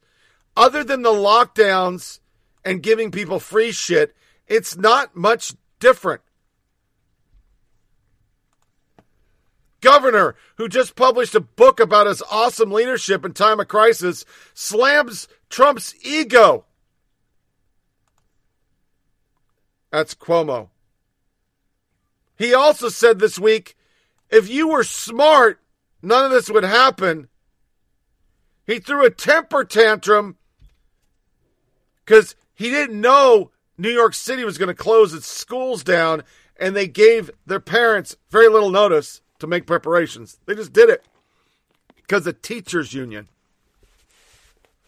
Then you have this little nugget. Ali Morgan, an author and librarian in Scotland, is beginning to go viral for this thread, which explains how she has to break COVID 19 safety rules to help people come in the library, use the computers to apply for benefits. The word for this is hero. That's how stupid they've gotten. But they're so into this communist, socialist, fascism. Pennsylvania Health Secretary says residents may be wearing masks to the end of 2021. She looks so unhealthy. It once again makes me think why is everybody telling me in clown suits how to be, how to act, how to live, and you look worse than me? And it would be so much easier to believe more of this if you didn't have stuff like this. And I hope you can hear it. Cori and Jamaal and Mondaire. Mondaire actually represents um, the district where I went to elementary school. He represents the district where I, I grew up in public school. And um, it's really, it's so emotional to hear him. That's too long. We have worked with Biden administration to secure commitment on 2 trillion climate plan. She links it to racism. Climate action is tied to reproductive justice. That's why a lot of people don't believe this is real, CNN, because if it was real, why is it always tied into social plans you guys want to do? Why is it so imperative that we once again stop another stimulus check for Americans because you want to tie it to college debt, illegal immigration? Everybody has to vote by mail so we can cook the books and get Biden a hundred million votes. See, if you wouldn't have done most of this stuff, media, more people would have came along. But I've heard a lot of conservatives talking, and basically people with an IQ above a fucking potato who are nonpartisan. This all takes trust. This all takes people having credibility. But you can't have credibility when the people, when you keep tying it to intersectionality, and every single person that's telling me how to live, what to do, yada yada, doesn't do any of it. They don't wear masks. Bowser was singing without a mask. So, no. No. It's not that people are listening to Trump or Fox News or don't think this is real. They know there's a virus, but it's not killing people nor overload overloading every hospital room in the country again because you told us back in the beginning of this to bend the curb and stay home and we'd be fine. And then you said we did. This is just part of your dark winter, which is code word for we want to lock you all down and install our new government once we get rid of Trump and all his people. So let's go to a music break. It will be a Christmas song as we go out. Uh, what was I going to play? Uh, mm, er, e. Oh, I'm going to play. Uh, this is AOC's Green New Deal. That was the whole briefing there that I tied into the COVID, and uh, they broke out in a song, and it's it just hurts me. And then we're going to go into a very short violence section, and then this is America, and here comes the good shit. So we're about to sing a song called We Are Standing for Our Futures. If you know the song, sing along. If you don't know it, listen and then sing in when you figure it out. Alright. We are standing for our futures. We are healing what is wrong. We are standing for our futures and together we are strong. We are standing for our futures. We are healing what is wrong. We are standing for our futures and together we are Everyone, we are standing for our futures. We are healing what is wrong. We are standing for our futures and together we are strong. We are standing for our futures. We are healing what is wrong. We are standing for our futures and together we One more time. We are standing for our futures. We are healing what is wrong. We are standing for our futures and together we are strong. Thank you. Thank you.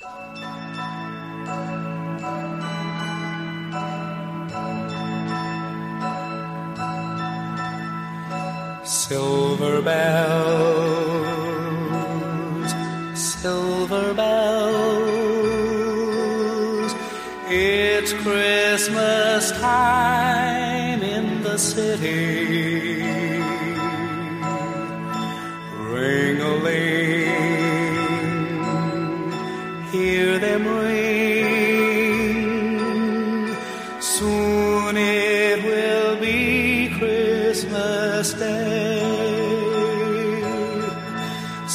City sidewalks, busy sidewalks, dressed in holiday style.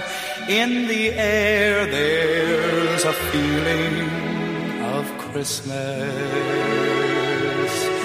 Children laughing, people passing, meeting smile after smile. And on every street corner you hear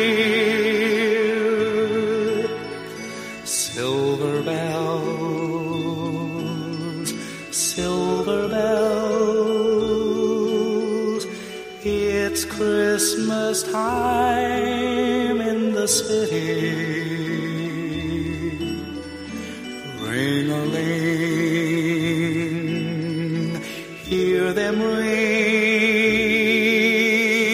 Soon it will be Christmas Day. Christmas makes you feel emotional. It may bring parties or thoughts devotional.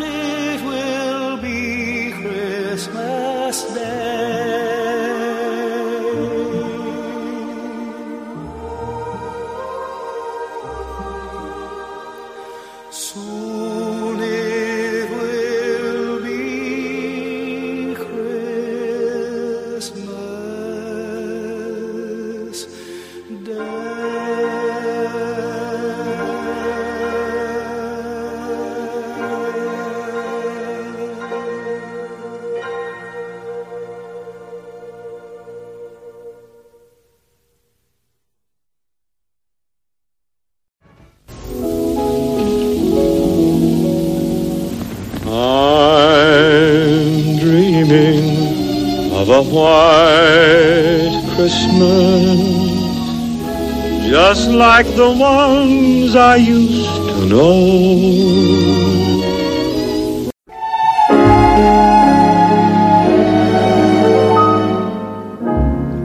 Chestnuts roasting on an open fire. Jack Frost nipping at your nose. Yuletide carols being sung by a choir. And folks dressed up like Eskimos. Everybody knows. It's the most wonderful time of the year. Silver bells, silver bells.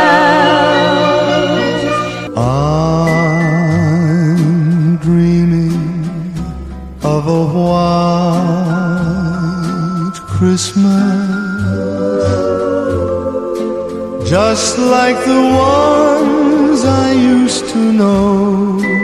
Memories, Christmas memories, they're the sweetest ones I know.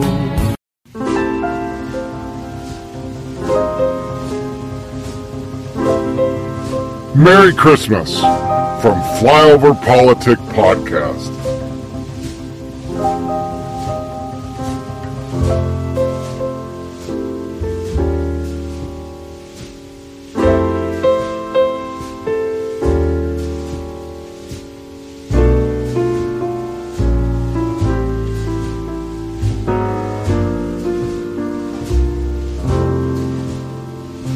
New dash cam video showing a Florida deputy opening fire on a car moving towards a deputy, killing two black teens. Their families tonight are demanding answers. Let's get more on this from NBC's Sam Brock. In newly released police video, Stop the vehicle. Central Florida deputies shout commands to a teenage driver last Friday who appears to stop the car. And then this. Stop the vehicle. Stop. Stop. Brevard County officials releasing dashcam video and confirming the shots were fired as they pursued what they believed was a possible stolen car. The bullets ultimately taking the lives of Angelo A.J. Crooms, 16, and Sincere Pierce, 18, who was riding in the back seat. What's going through your mind right now? And I just feel like my whole life was just taken from me. And I know I can't get it back. Pierce's mother, Cynthia, says her son was riding in a friend's car, not a stolen car. Shocked residents protesting on Wednesday as the sheriff's office says deputies were acting in self-defense, giving repeated verbal commands, seven to be exact, before the teenager accelerates the vehicle towards the deputy, who was then forced to fire his service weapon. Authorities say a third occupant in the car, who was unharmed, confirmed hearing the verbal commands. I don't think that it's implausible to think that they were afraid of the police officer shooting them. We've seen when people do comply, they get shot. When they don't comply, they get shot. Both responding deputies now on paid administrative leave for the length of the investigation. Tonight, heartbreak hanging over a devastated. Craig, you have a real interesting conversation to share with journalist, author, and really a hero of yours, Ta-Nehisi. Yeah, you know, his writings on, on race, Hoda, politics, growing up black in America have made him one of the leading voices of a generation. Ta-Nehisi Coates is an extraordinary and powerful voice. He's been writing about the black experience for more than a decade now. You once wrote an essay in, in which you called Donald Trump the first white president. He was the first president whose entire presidency could be focused and was really powered by the hatred of a single individual who was black. You know, whiteness as, as an idea, you know, um, which is always, always premised on a word I can't say on national television. But uh, what, what word say, is that? Why can't you say? I would probably should. I'm only gonna get myself in trouble. I but let's you just say the word. Let's just say a racialized blackness. Okay. Let's just say that. A, a, it is always premised on a, on a racialized blackness, and that explains a lot about Trump's rise. I think the damage that has been done uh, certainly will outlast my lifetime. Um, who knows how far it will go. A police officer at a traffic stop doesn't even reach the passenger window before three shots ring out from the pickup truck stopped on I 40 near Laguna. The state police officer fires back as the shooter speeds away, hitting his cab window. Right before this, the officer had pulled over the suspect, Robert Nelson. For tailgating a trailer, we later learned his parents were driving across the country. After all the commotion, Officer Sharon Duran described what happened. I fell back because he hit me. I went like that. I aimed at the headrest and started to fire my weapon. After returning fire, she chased down Nelson for a few miles, bloodied hands on the steering wheel. Oh! She chased him, and then for some reason he pulled over and just put his hands up. This time, she kept her distance from Nelson. I want you to walk towards me with your hands up. You move, I will f- shoot. More police officers arrived to put Nelson in cuffs, and he wasn't offering any explanation for what he did. I'll, I'll wait for my lawyer. As officers searched Nelson's truck, they found the gun, Over on the seat. Cat inside. along with his cat in a crate right under the line of fire. Meanwhile, Nelson's father, who had circled back to the scene, couldn't believe what his son had just done. I'm just thankful the officer's okay. She's gonna live. Oh. She's been shot though. This, as the officer tried recalling everything that had happened. I drugged myself to the hospital. I've been hit in both hands. The federal search warrant also suggests she was shot in the chest, but the bullet was stopped by her bulletproof vest. Just throw those in my oh. mouth. A formal interview later on reveals part of her motivation for fighting through the pain. And I'm not gonna let this person take me away from the family and the people that I love. Jackie Kent, KRQE, News 13. That is NBC going on about something we're going to talk in a second. And then a cop getting shot, but they didn't air that. NBC gets upset deputies didn't let teen run them over with a car. That was the scene. And right after it, they did a segment. NBC hides racial Trump hating rant from Ta-Nehisi Coates. Craig, you have a real interesting conversation to share journalist, author, and really a hero of yours, Ta-Nehisi Coates. Yeah, you know, the, his writings on race, Hoda, politics, growing black in America made him one of the leading voices of his generation. But we've read him on the show. He's a jackass. And I still have to ask, why, in the name of Zeus's ass crack, do they never air cops getting shot? Ever since this election season started, it is all one sided. To our violence, yeah, nothing's changed at all since the last time we talked of. It's all still the same. Here's a shocking video. Fuck Trump, bitch. Man savagely beats up woman while her car is on fire with her husband inside and calls her names because she's a Trump supporter. It was taken off Twitter.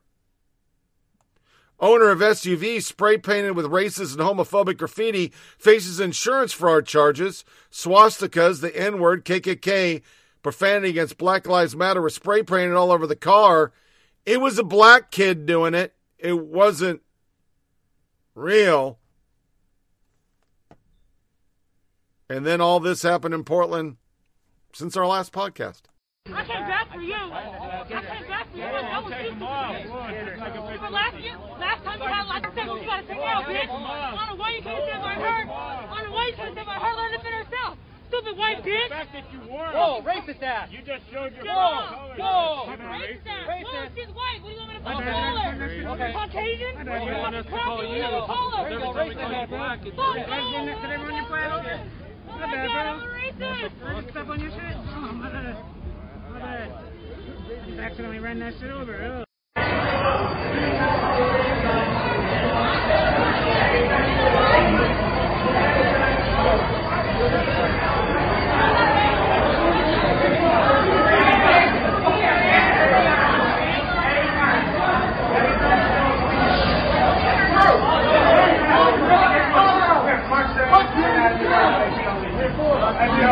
How many dickheads can you fit in an elevator? Let's see.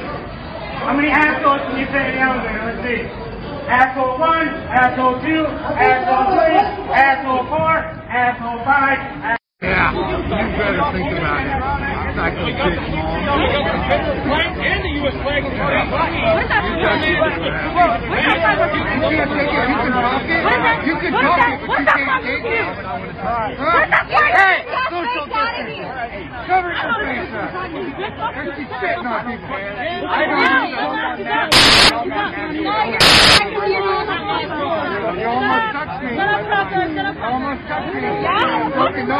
Hey! Hey, yo. Hey! Hey!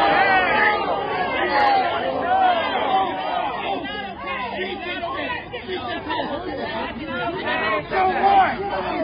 You can call her that. Why not? She called us her. You have a problem with that? She called us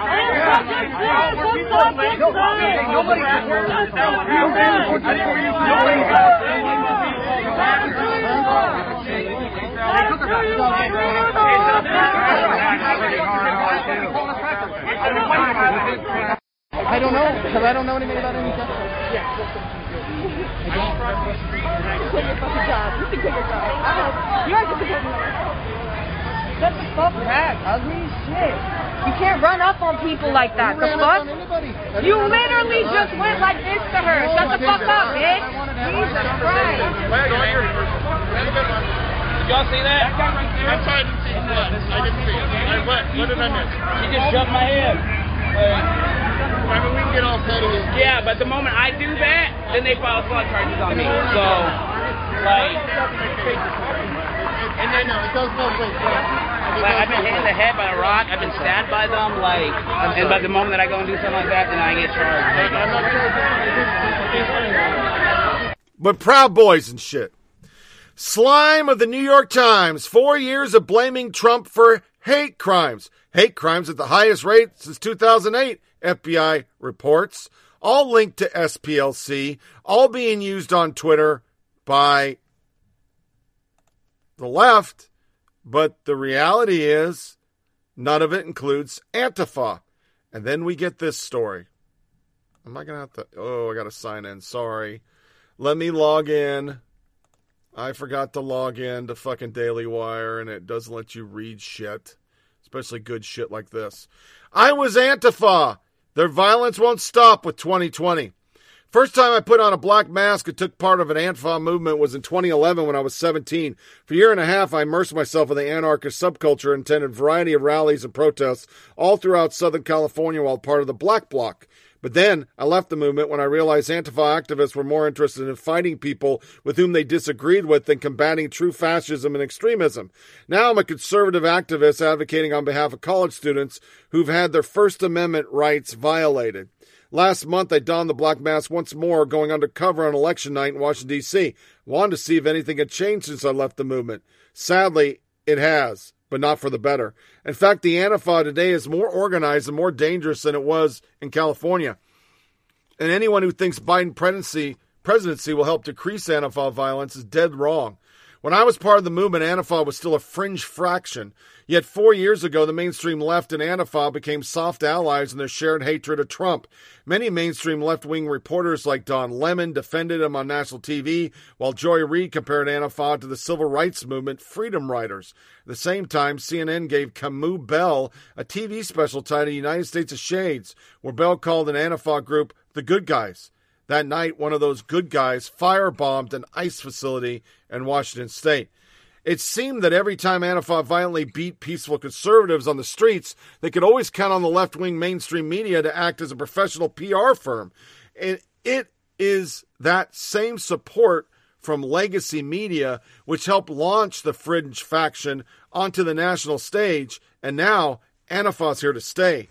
Take, for example, my experience on November 3rd when I, I was undercover with Antifa. There were few avowed Biden supporters in Black Bloc. Instead, fuck Trump, fuck Biden was what they chants, chanted and burned down the American plantation.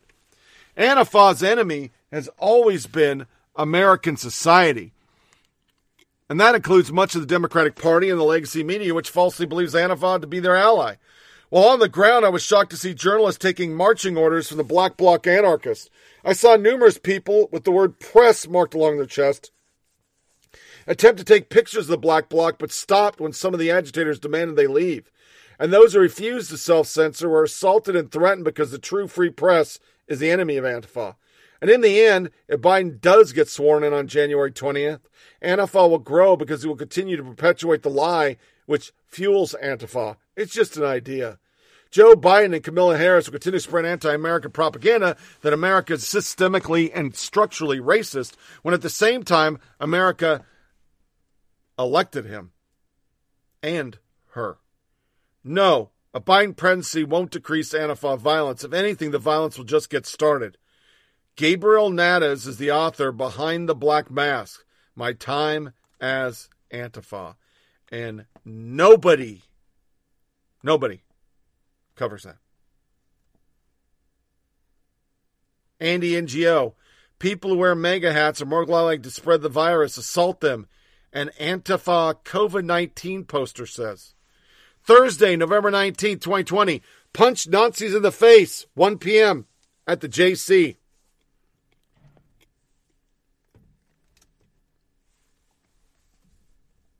That's just fucking fantastic.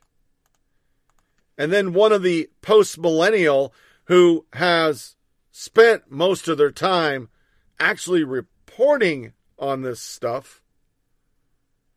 Exclusive suspect film beating Trump supporter in D.C. is a journalist for a student paper.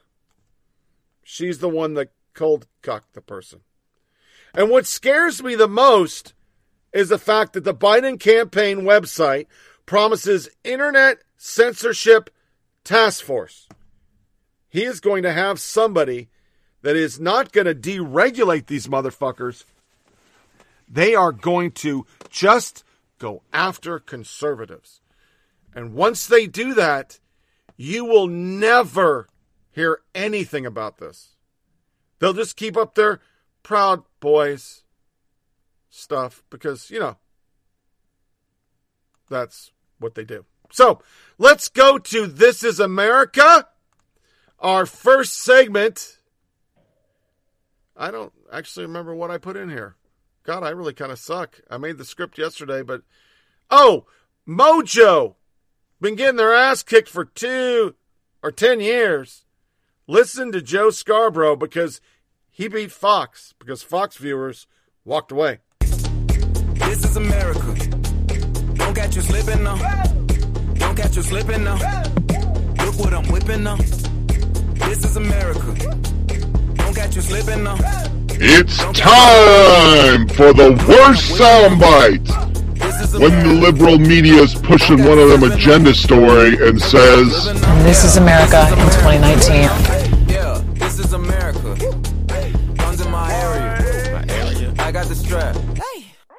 Well, that was certainly a colorful news conference from Rudy Giuliani, but it was light on facts. So much of what he said was simply not true or has already been thrown out in court. And, uh, you know, Giuliani, he opened by making this really bold and baseless claim that uh, a lot of this alleged nationwide voter fraud that he's referring to all came from one centralized place. He called it a nationwide conspiracy. Uh, and yet, he failed to provide any hard evidence to back up that one specific claim. So that's Fox News reporter Kristin Fisher with that fact check yesterday coming out of the Rudy Giuliani spectacle. And you know, Willie, um, there's there's been some news out there in the media community about Fox News losing a few viewers because people were angry that they projected Arizona correctly.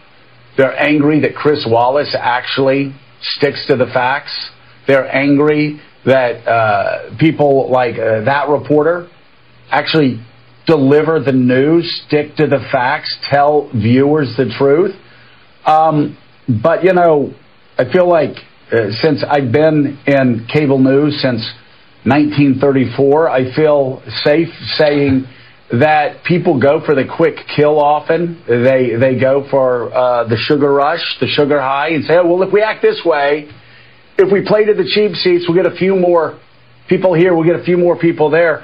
I think this show is is you know is a good example of how uh, you play the long game, and it ends up working out well for you. And Fox News, in those type of reports, are playing the long game. They're actually on the side of history. They're on the side of truth. They're on the side of American democracy. And long after this sugar high uh, is, is has passed us, and uh, we're a couple of months away from this, uh, people who report the news and the facts like that are going to be the ones who are looking great, and those chasing the sugar high are going to be left behind and considered jokes. It, it's happened. God, I've seen it happen so many times in Washington. I've seen it happen so many times in news.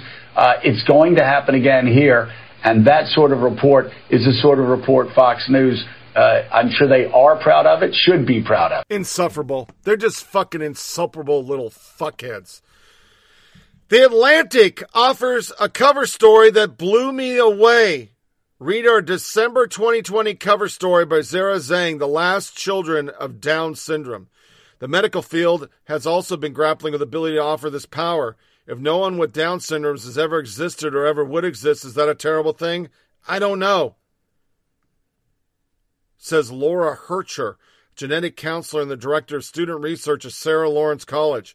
If you take the health complication linked to Down syndrome, such as increased likelihood of early onset Alzheimer, leukemia, and heart defects, she told me, I don't think anyone would argue that those are good things.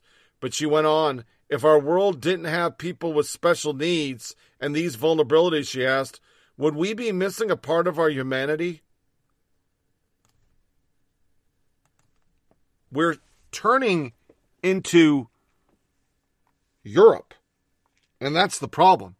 Europe. All this, well, your baby's got this, so kill it. and the Northam will make the child comfortable, and doctors and, you know, doctors and the, the mom will talk about what we're going to do. But they don't value it. This is this party of science, you know?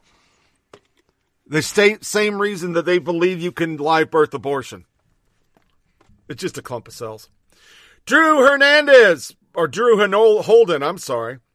Now that we've gotten a little more distance from it, can we agree that the idea that Donald Trump was weaponizing the Postal Service to steal the election was always an absurd conspiracy theory?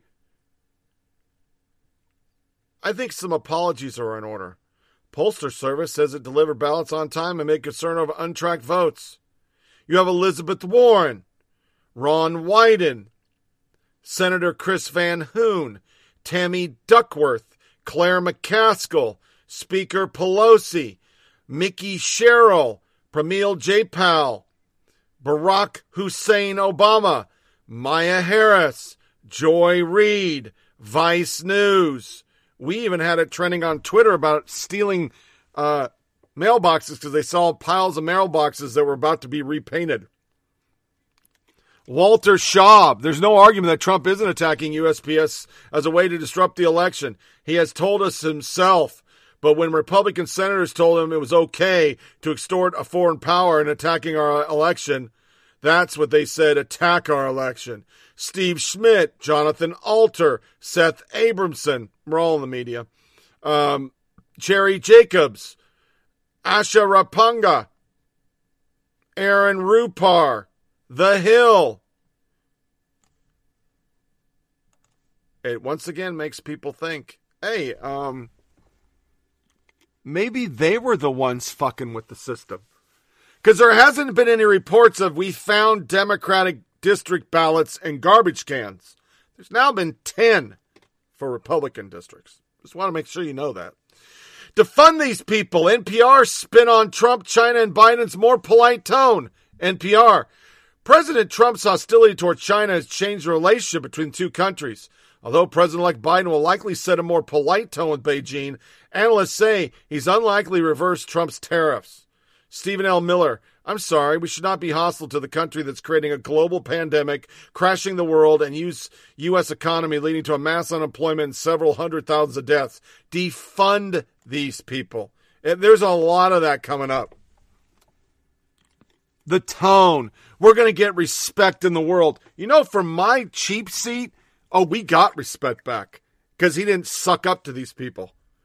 Biden has to because that's how he makes his money. Once again, he's going to get elected because no nobody's going to stop it, and there's no way to prove votes got flipped because they were flipped.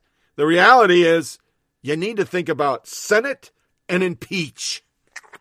You need to impeach his ass. Paramount and Hallmark Channel don their gay apparel, and I'm not watching this year. I'm not taped a single one. Am I a homophobe? Nope. But people that don't watch a channel then boycott a channel because people got upset over a channel airing gay people kissing because it's a religious oriented channel. Yeah, I don't play that. I just don't play that. No, you you can all fuck off. Just fuck all the way completely off. Janice Dean Cuomo's kill measure more closely scrutinize outside income. Hint this happened right after he published his leadership book in the middle of pandemic that killed over 30,000 New Yorkers. The governors refused to disclose just how much he was paid to pen the memoir. However, back in 2014, Cuomo received 783,000 advance for his autobiography, All Things Possible. It is sold less than 4,000 copies, which means 195 bucks a copy. He's getting an Emmy for the way he used the TV to kill 7,000 grandparents. Once again, it's credibility, people. People don't take it seriously because you cart around motherfucking Cuomo like he was the best. To this day, you can point, oh, red states, red states. We all see the blue states are spiking too. And no red state Even one with more populace like Florida has 38,000 deaths like motherfucking New York. So you can suck it. Time for the good shit. It's, oh God, this is so fucking good.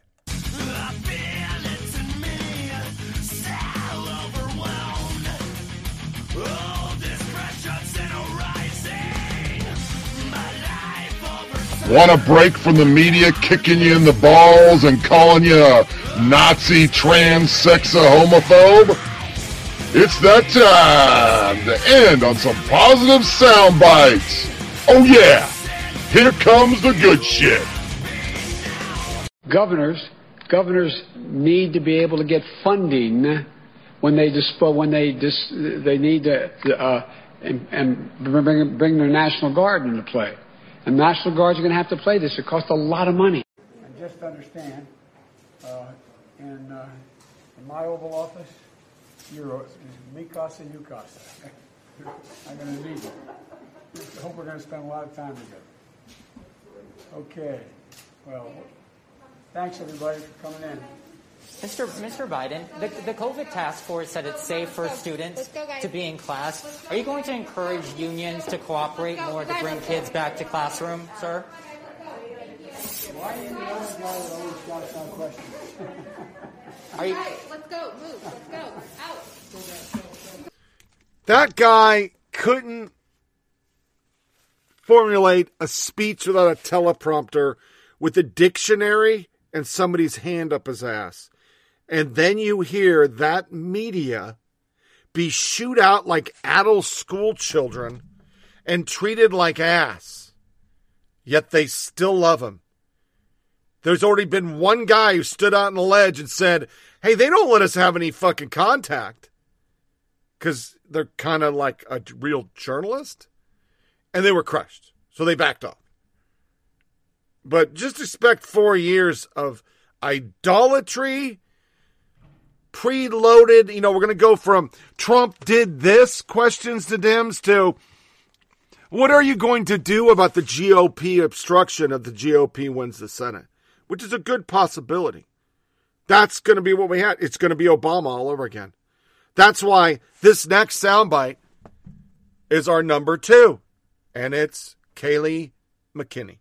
Also, um, something that I would note is just we talked a lot about transfer of power in the election, and it's worth remembering um, that this president was never given an orderly transition of power. Um, his presidency was never accepted.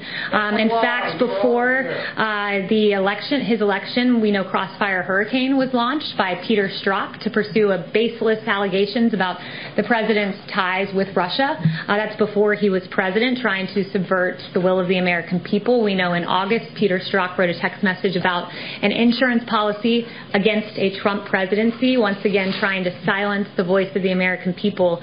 Um, in 2016, we know in October that there was a FISA warrant, a FISA warrant taken out to spy on the Trump campaign. And then the American people spoke, and they spoke commandingly in electing President Trump despite all of the odds.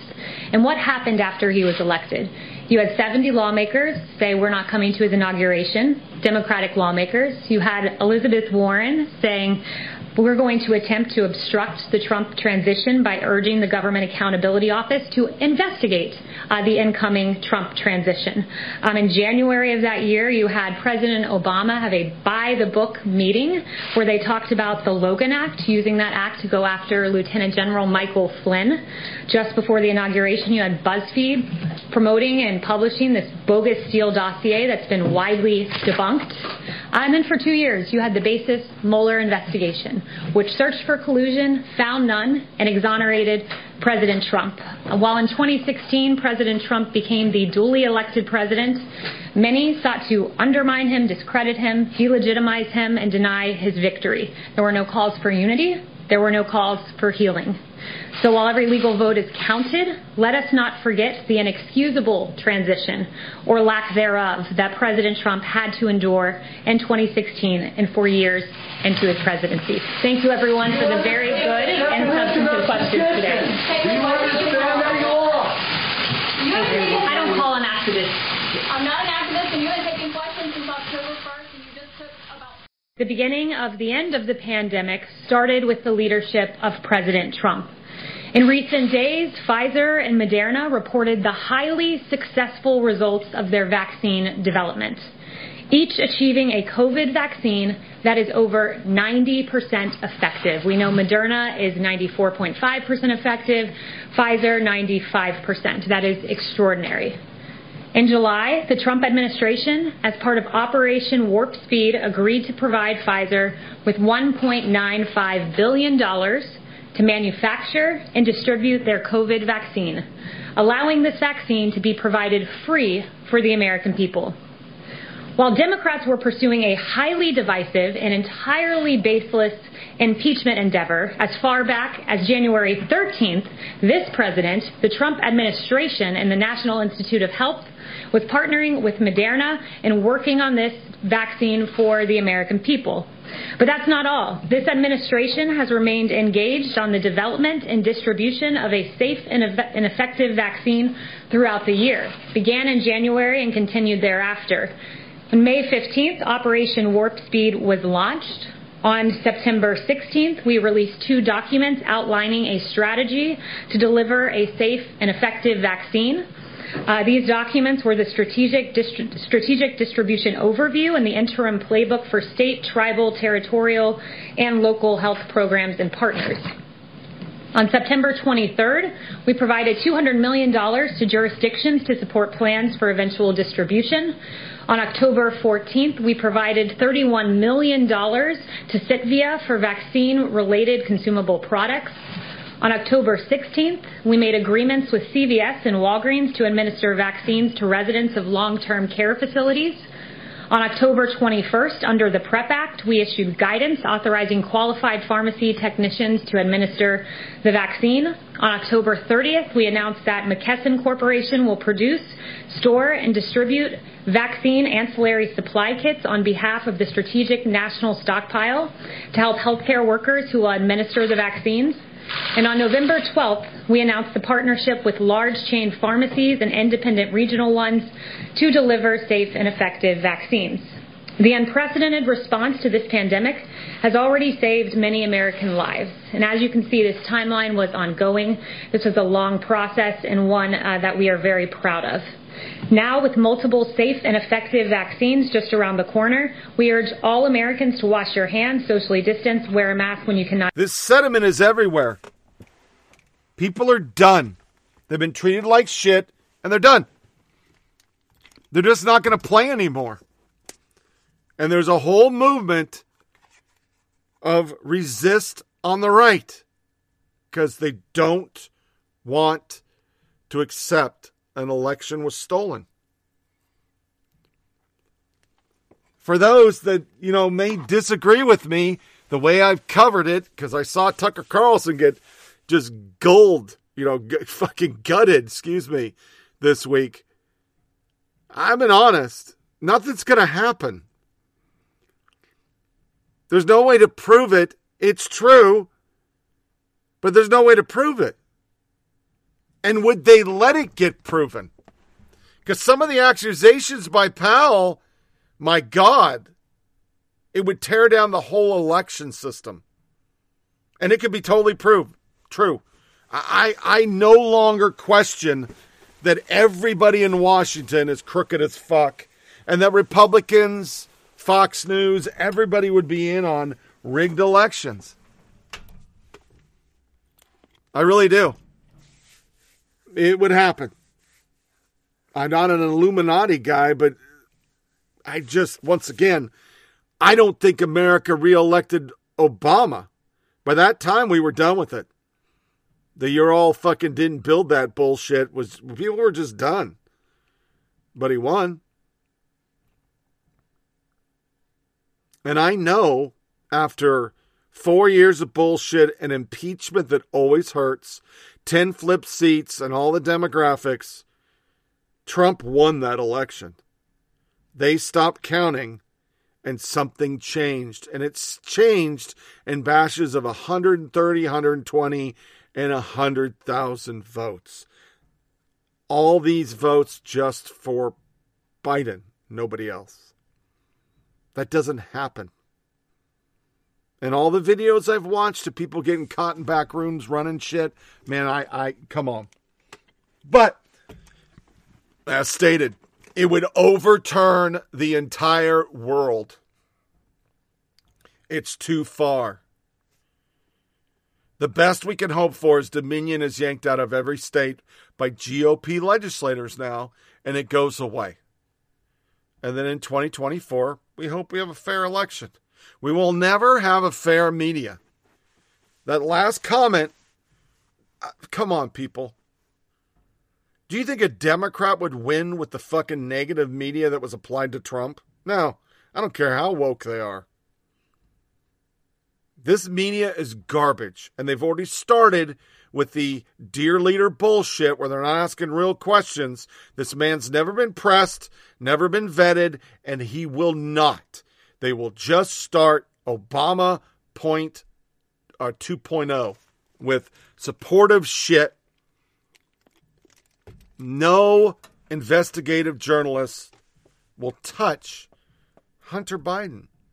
So we as the flyover Americans are not for the socialist takeover and one party rule need to avert our attention away from what's not going to happen, overturning the election,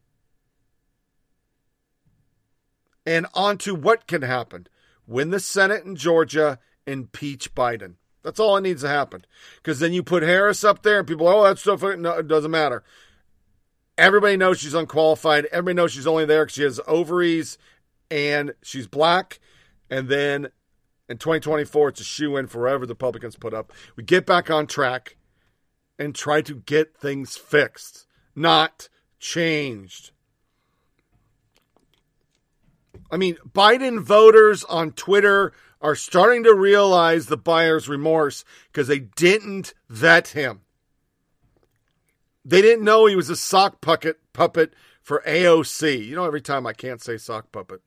Um, they didn't know that. They didn't know he was going to do all the socialist stuff. They didn't know he was going to do lockdowns. They didn't know he was going to do all this crap because he never had to say it. He was never asked a question that wasn't, Trump is doing this.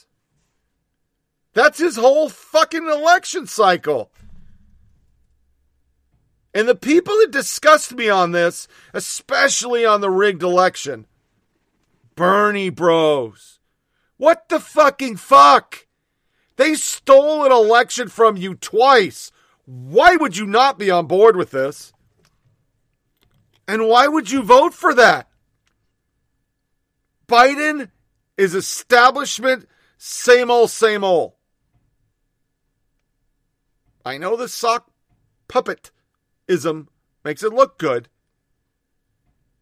but he stole an election from Bernie. Again the establishment did. Why we're not having conversations about the overthrow of the Democratic Party from within, kind of like the Republicans did, I don't understand. I know it has a lot to do with the media enamored with the special people from certain demographics. Yeah, I got that. But yeah, that's pretty fucking bad. Pretty bad. So I think Senate impeachment. That's the course. And then we start protesting. But do I think we should start our own resistance? That's our resistance. Senate impeachment. Sure, I would love to kid up and go drop boot to ass. I'd love it. I'm sick of seeing people Americans getting beaten. I almost cried watching the DC video of an old man on a bike being picked on. It goes back to when I was a little kid and I got picked on, and a fifth grader came up and threw that kid on the ground and started protecting me on the playground because I was a little guy. It was like first grade. And from that point on, I became that person. It's kind of the reason why I joined the army. I want to protect people that couldn't be protected. So when I see things like that, it really angers me. But we can't be them. We can't use violence to accomplish our means. We just need to be adults.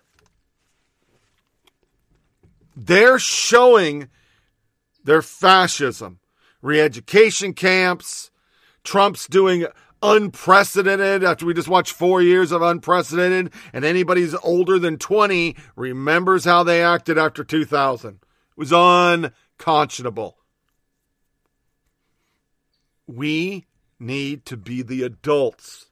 Fight them and work on overturning the house strengthening the senate with the gop because that's all we got but one of the most disgusting things out of all of this is Lindsey Graham, another McCainite type person, fist bump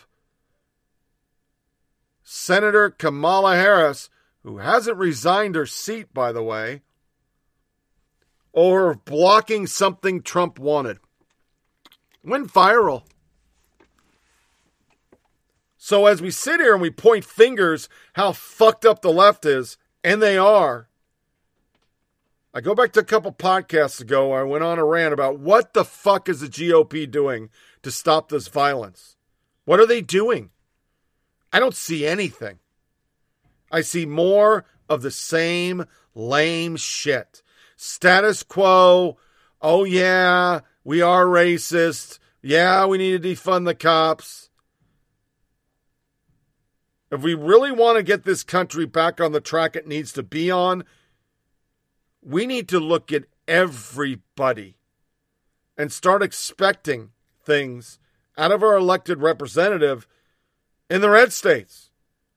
Because other than trying to repeal Obamacare a million times and the Born Alive Act, what have they done for me lately?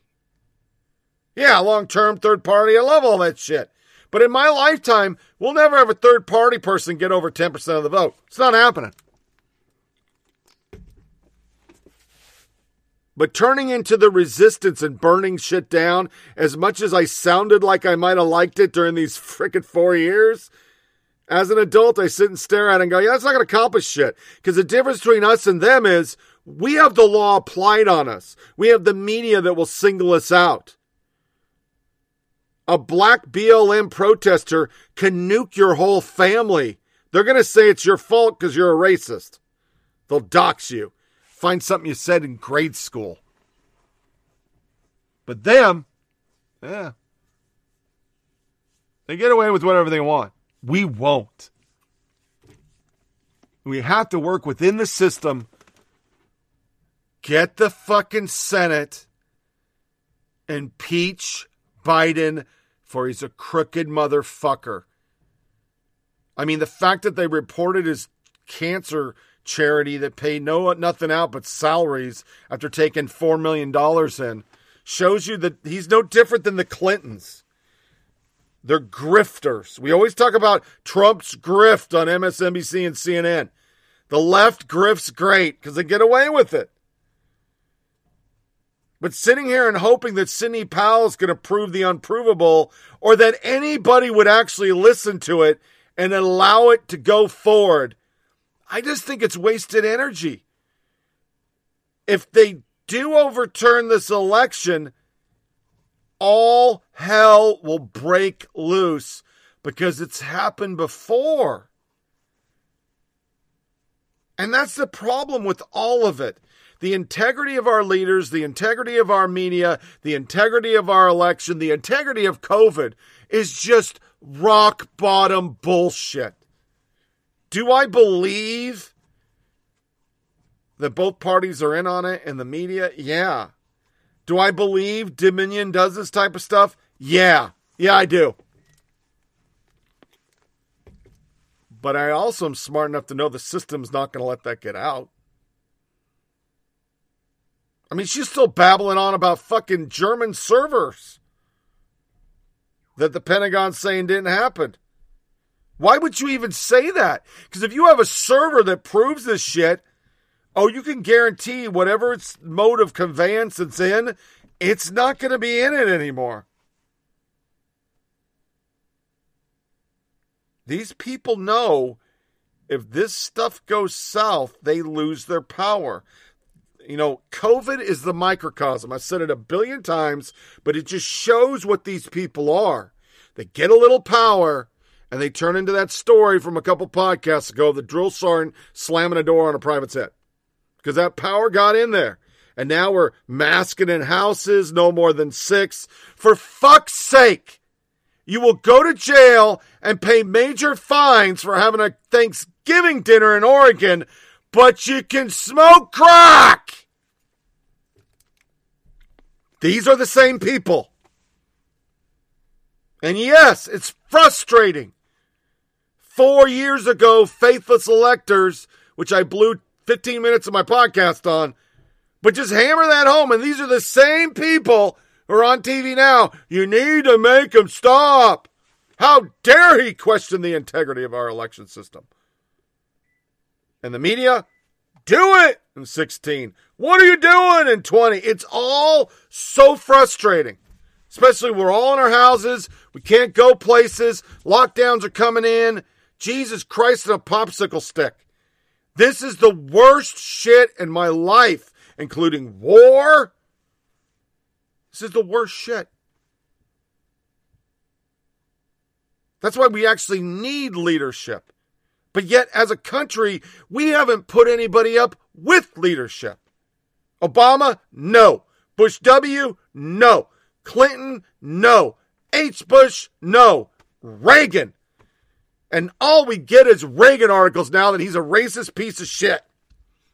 Because they know what we're thinking. Trump could have been a great leader, but he degraded himself with the stupid Twitter shit. He should have won in a landslide.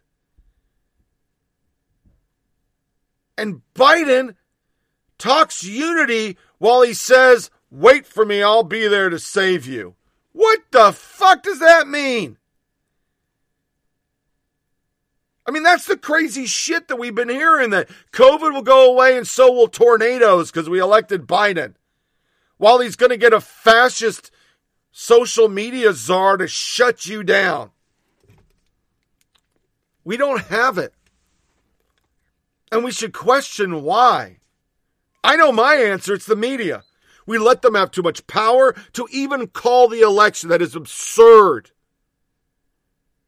Elections shouldn't be called until every vote is certified. But this is the first instance that a lot of us went, what the fuck? Yeah, man. I mean, when I was a kid, the West Coast didn't even vote that much because it was already called before it got to them. Then they stopped that. And now we let them regulate so much shit in our lives and have so much power.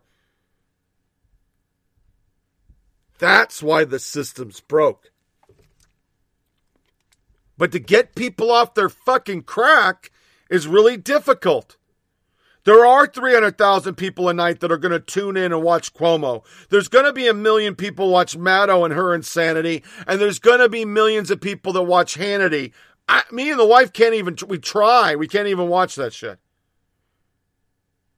Until we shut our fucking TVs off and don't give them that power and demand they do their fucking jobs, we'll always be sitting right here with shitheads in charge accomplishing nothing. They don't accomplish anything for any of us. They work for their demographics. And invariably, if you're in the flyover, whether you're pink or a Martian or you suck walrus cock, you're not in that demographic. And I think this makes us get to a point, and I'll end my rant because I was doing really well at getting short on the time, and I just lied at 15 minutes. Folks, we need to start thinking about how we change this. And we do have the power because all we got to do is change the fucking channel. My suggestion when you feel like you want to tune in to any cable news this week, go watch Me TV. Watch Gilligan's Island or Emergency. We're watching that on Cozi. When you tune in to a big sky and they're pushing big gay, go watch fucking Laff or Get TV. So me and the wife do. We're watching NCIS. We're on season five. We just turn it off. And that's the best thing I can do. Me, as an individual nobody, I can affect it by not giving them my dollars and my viewership until they change. And the only way to make CNN, everybody who hates Fox now, MSDNC, ABC, NBC, CBS, PBS, WAPO, New York Times, Daily Wire, every fucking media source is don't give your money and don't tune in. But do tune into Flyover Politic podcast. So this wraps up another, that was pretty hypocritical. This is the wraps up another episode. Please feel free to share with your family and friends. Send comments to F-O-P-P-O-D-C-A-S-T at gmail.com. Podcast gmail.com. Get this show on SoundCloud, Podcast Addict, TuneIn Radio, iTunes, Blubrry, Down, and Pocket Cast and Stitcher, and soon Sirius. I'm going to try to get on Sirius. I don't think I will because I'm too small. Remember, check out the the Twitter account at Fop Tony Reed. Our next show will be Wednesday, Wednesday, Wednesday, 25 November, year of our Lord 2020. I might bump that 24th. Let's go the 24th. Do a short show again because I'm not going to do it on Thanksgiving weekend, and then Crack Day, the first, will be the one, uh, the first one after that. Make sure you disconnect from all your devices. Tune off the fucking cable news. Punish them motherfuckers. Plus, it's family time. Spend time with your family. Watch the movie. I watched Prancer yesterday. It was freaking great. I love Prancer. Judge me. I don't care. Spend time with your family. But then tune back in Tuesday for the next Flyover Politic podcast. Because I'm sure we'll have a lot of fucking stupid. As always, thanks for listening. Take care.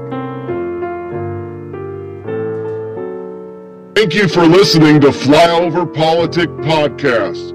Please check out our Twitter account at Fop Tony Reed and send suggestions or comments to email address FOPPODCAST at gmail.com. Remember, the flyover states are the backbone of this country. Never fear flying your flag and standing tall. Ignore the media hate. Ignore the fascist coastal states. Try as they might to bring America down, the patriots of this country will never bow down.